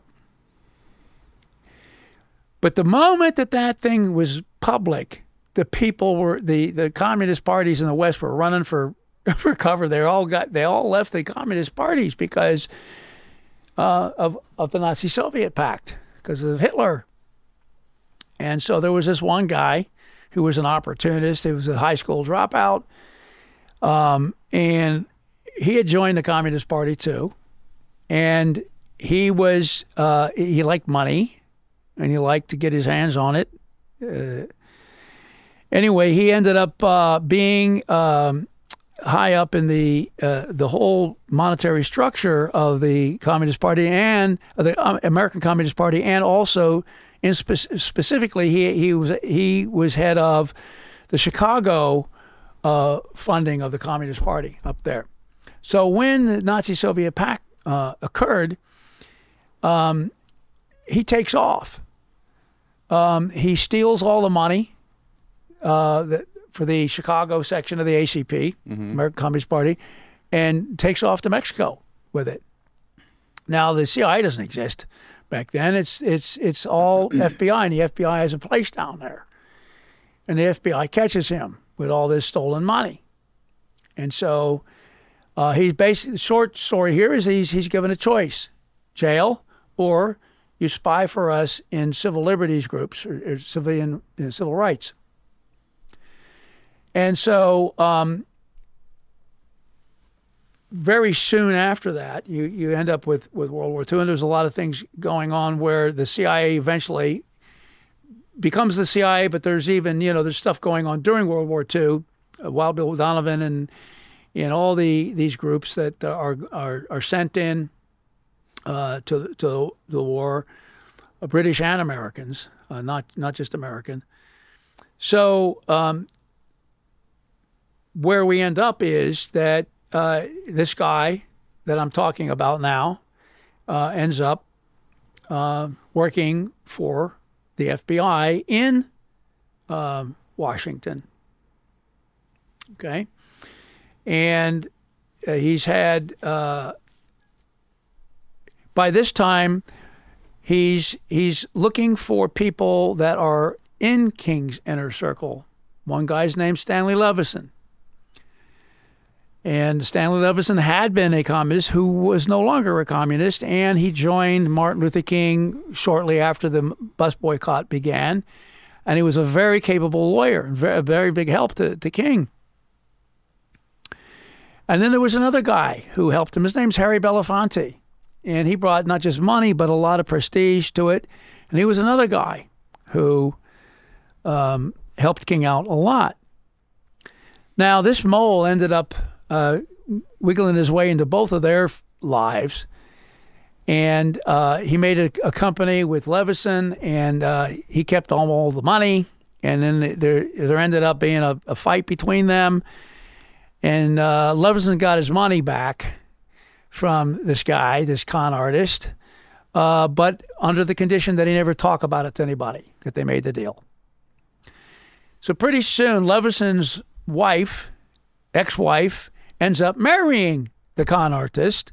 She's a uh, wow. High, she's a, a, a psychotherapy um, she, that's what she does. She has the degrees and everything. She's for like you know she does mind stuff. Yeah. And so, um, he has some some needs for some help with that, and so he, he picks her. They they find a way to get him during one of his presentations, and you know because he's he's a very famous entertainer, and so he they they show up at some events, and pretty soon he worms his way in, and uh, and then she becomes his psychotherapist. Harry Belafonte does. Now, uh, it's usually at the end of the day, and then there's drinks afterwards, and all this kind of stuff, and then he. I don't really know whether he was under hypnosis or if he was, he can't remember. But he, what he does remember is that they were pumping him for names and and stuff on on uh, African American civil rights people, lots of them, and it really bugged the hell out of him. And so he eventually decided he told his one of his lawyers because what had happened was uh, he wanted some money.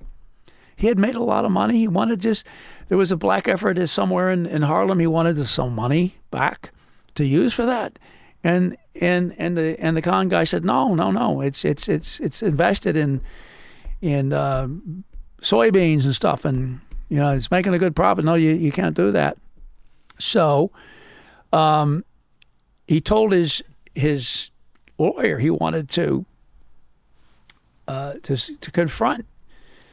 Uh, he, he wanted to, to, confront this guy, and his lawyer said, "No, don't do that. Let me in, do an investigation." Now, this guy was was you don't argue with this guy. He was a longshoreman lawyer for the longshoremen, mm. and those guys are are uh, not to be crossed.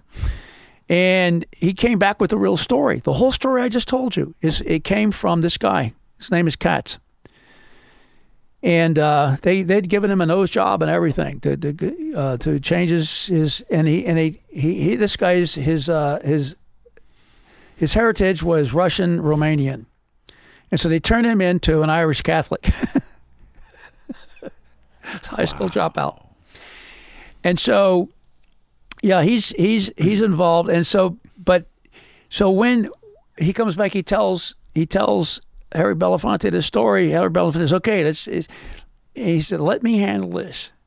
So Katz shows up in the office. The secretary's there, and he says, "Hello, Mister X," and he he tells his his real name, and that name hasn't been used in years. Mm. And uh oh, he tells the secretary to leave the room. And then Katz tells him what's going to happen. He's going to get all the money back or else. So they, they, they do this, and, and but the, the con artist manages to get the same deal that Levison had. Can't tell anybody about it. They got all his money back and then some.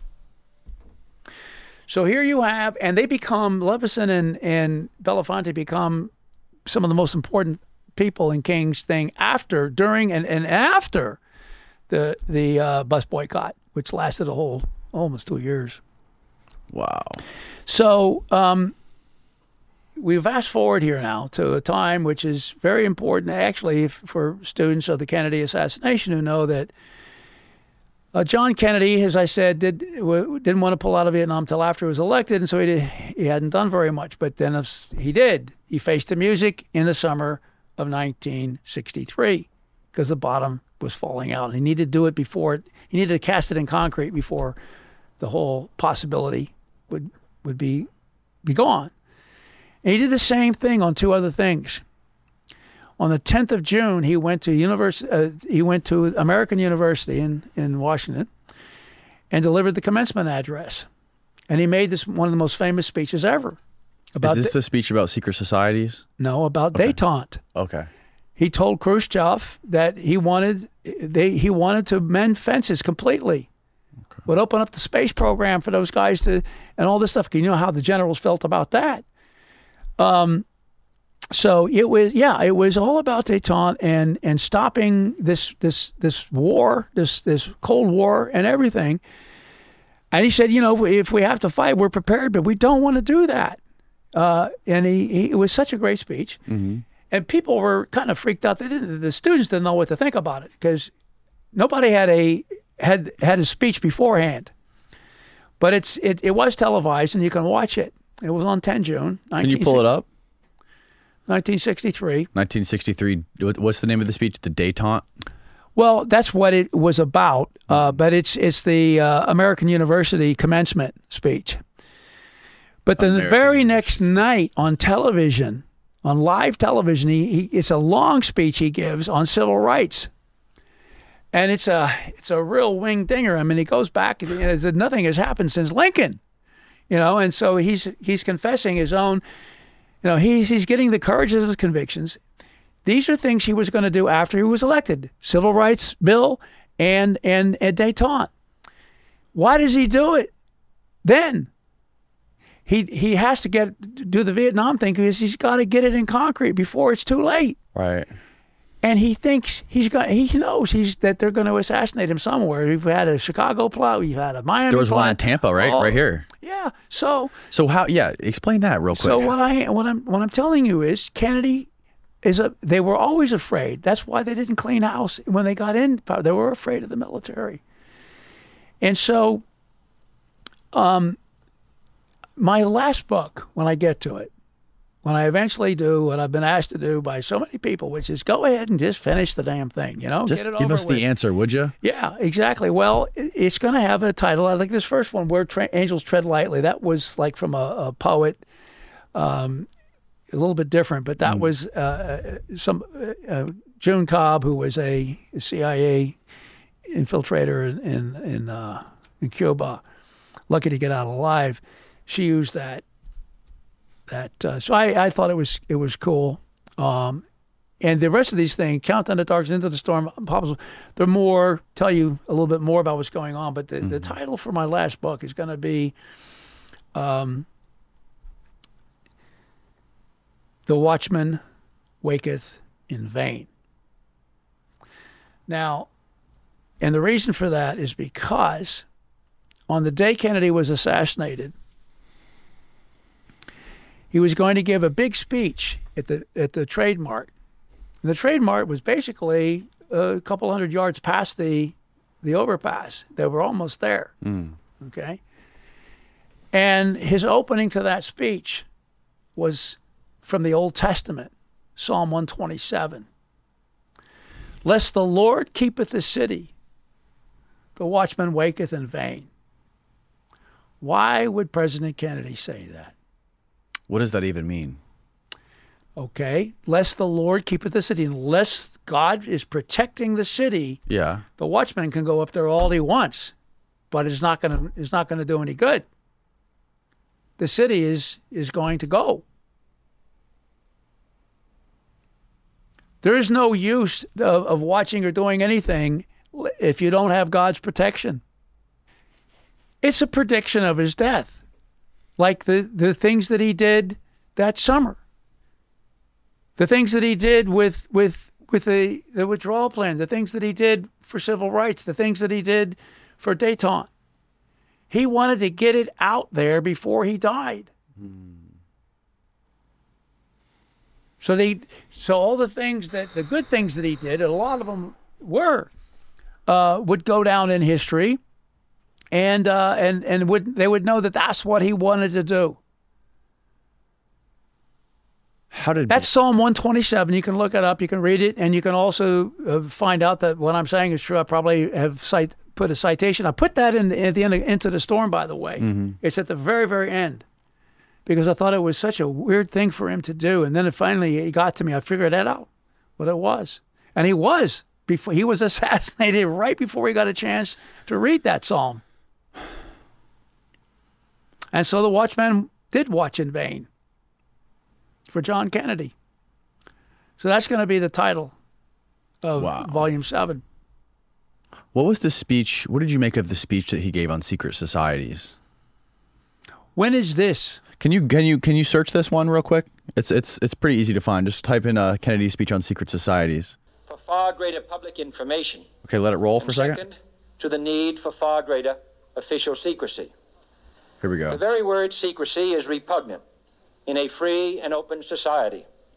And we are, as a people, inherently and Okay, historically uh, you can stop. opposed to secret societies. Yeah, but that's all he's saying is, is that th- since the rise of the national security state, we have all this secrecy. Nobody knows what's going on anymore.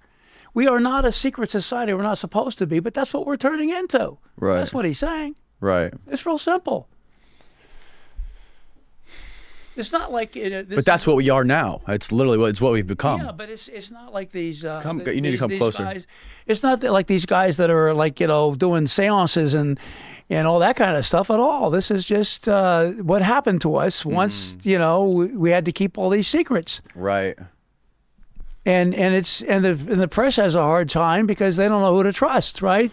Right. So that's why you say you got a difficult job. We have all these secrets all the time. It's crazy though that that's where where we've come to today. He oh wasn't. Back. My that's the- gosh, it's even worse like, today than it was the- back then. You yeah. made the great point that we wouldn't be sitting here today if it wasn't for Kennedy. When Mm-hmm. it comes to the nuclear arms race and us wanting to bomb everybody off the face of the earth, Mm-hmm. um, but when it comes to this stuff, it's clearly gone off the rails. To you know where we are today compared to back then, and where we're gonna where are we headed? A democratic society is based upon free free access to everything our leaders are doing. That's the mm-hmm. way. That was the, the what the our founding fathers expected it to be. Mm-hmm. And they would turn in their graves if they could find out what happened. You know, to to How do you think? What's your opinion on how did this get so out of control with the media being so corrupted by government? well, that's another part of the same story. Uh, it, first of all, it's just the problem of secrecy itself. Right. And you know, there's a famous quote: you know, "Who will guard the guardians?" And and, and the answer in the CIA is the the Office of Security because nobody can investigate them. you know, and so th- when when you know secrets um, are above any anybody else, then then you you don't have a democracy. That's that's for sure, and that's that's the problem. And so um, if you actually decide that uh, you want to manipulate public opinion, it's easy to do. All you got to do is put a few of your stringers inside of the, uh, you know, the media. So it's easy, and Right. and and and there's actually a long um, uh, string of of books and and things that are done on this whole practice of actually using plants, CIA plants inside Media. the media. Right. Yeah. Right. And it, it's What are the names of those books? Do you know off the top of your head the Oh. names of any of those books? heavens no. Okay. But uh, I mean, it's it's it's there. There are many uh, uh, books on on that, and what you want to do isn't so much books as you just need to go on to um, you know Google and start googling. That's another thing. Google Google is completely compromised. I, it is, but you can still find uh, all these you know allegations of what, what what's going on. Uh, there's lots of articles, lots of you know um, books, and not just books, but what do you call them? Things that uh, pamphlets and things like that. That and and, and other uh, maybe they're not even articles. Maybe they're podcasts or maybe they're you know speeches and things that talk about this all the time. What do you think about? Do you ever do you ever have this conversation with Oliver Stone? Because I know he's had to deal with a lot of backlash. I know he's had to deal with censorship. He's had to deal with defamatory people trying to smear him and discredit him, saying that he's anti-American, conspiracy theorist. Have you ever had that conversation with him? No, no. I actually, when he he wants something um, where somebody who's been out in the field has experience, he'll call on me and ask me for some help. But uh, we don't we don't correspond a lot. He's he's uh, he's got he's gone down another path, and he's not really doing a whole lot on the Cold War anymore. Although there are some some things he's done recently I've seen one or two things on television about it, but um, no, I don't. I don't have. Uh, basically, um, I get asked for information, Right. and I and I What was your role on that that latest film, JFK Revisited? oh um, there were two different versions of it. Uh, I was used. Uh, actually, I was interviewed twice. They they came to Washington and did their interviews for it, and then after they went back to California, he flew me out there to to to do some more some more takes on it. Mm-hmm. And so, um, I mean, that's. And I told him what I what I knew. Is there any particular question you have on on what we talked about? It's it was it was New Orleans, all these things we've talked about Right. today, all these all these things, and and this is something that that still uh, Stone likes to talk about. It's it's big, uh, big big Jim Garrison. Uh, is very nostalgic about that still to this day, and uh, he didn't. He, it helped his his film and my book helped open the door, but he never walked through it for years and years. I sent him a lot of my books, and he wasn't interested in that. He was JFK'd out. Who was Stone. Stone. Yeah, he had other movies he wanted to make and, and do other things, and and he did. And he's he's a uh, he wanted to show that he's not a you know, uh, he has breadth, and he does. And but he'll tell you a lot of things about Russia that he he likes. Yeah. And uh, Yeah, he did those Putin interviews where he interviewed Putin. yeah, and unfortunately, some of that doesn't look so good right right now with the Ukraine. But Well, John, thank you so much for your, your time and explaining all this to me. is very, very enlightening. well, I appreciate the opportunity to come here, to come out of my closet and uh, and and talk publicly. It's an honor to have you. Um, tell people that are listening or watching where they can find your books. Do you have a website? How can people get in touch with you? Sure, JMN, JF. Actually, it's the other way around. JFK, JMN. That's John Fitzgerald Kennedy, John Michael Newman dot com. JFKJMN.com. And all your books are on Amazon as well? Oh, yes. All the books are on Amazon. Cool. I'll make sure I link all that below. Thanks again, John. You're welcome. Thank you.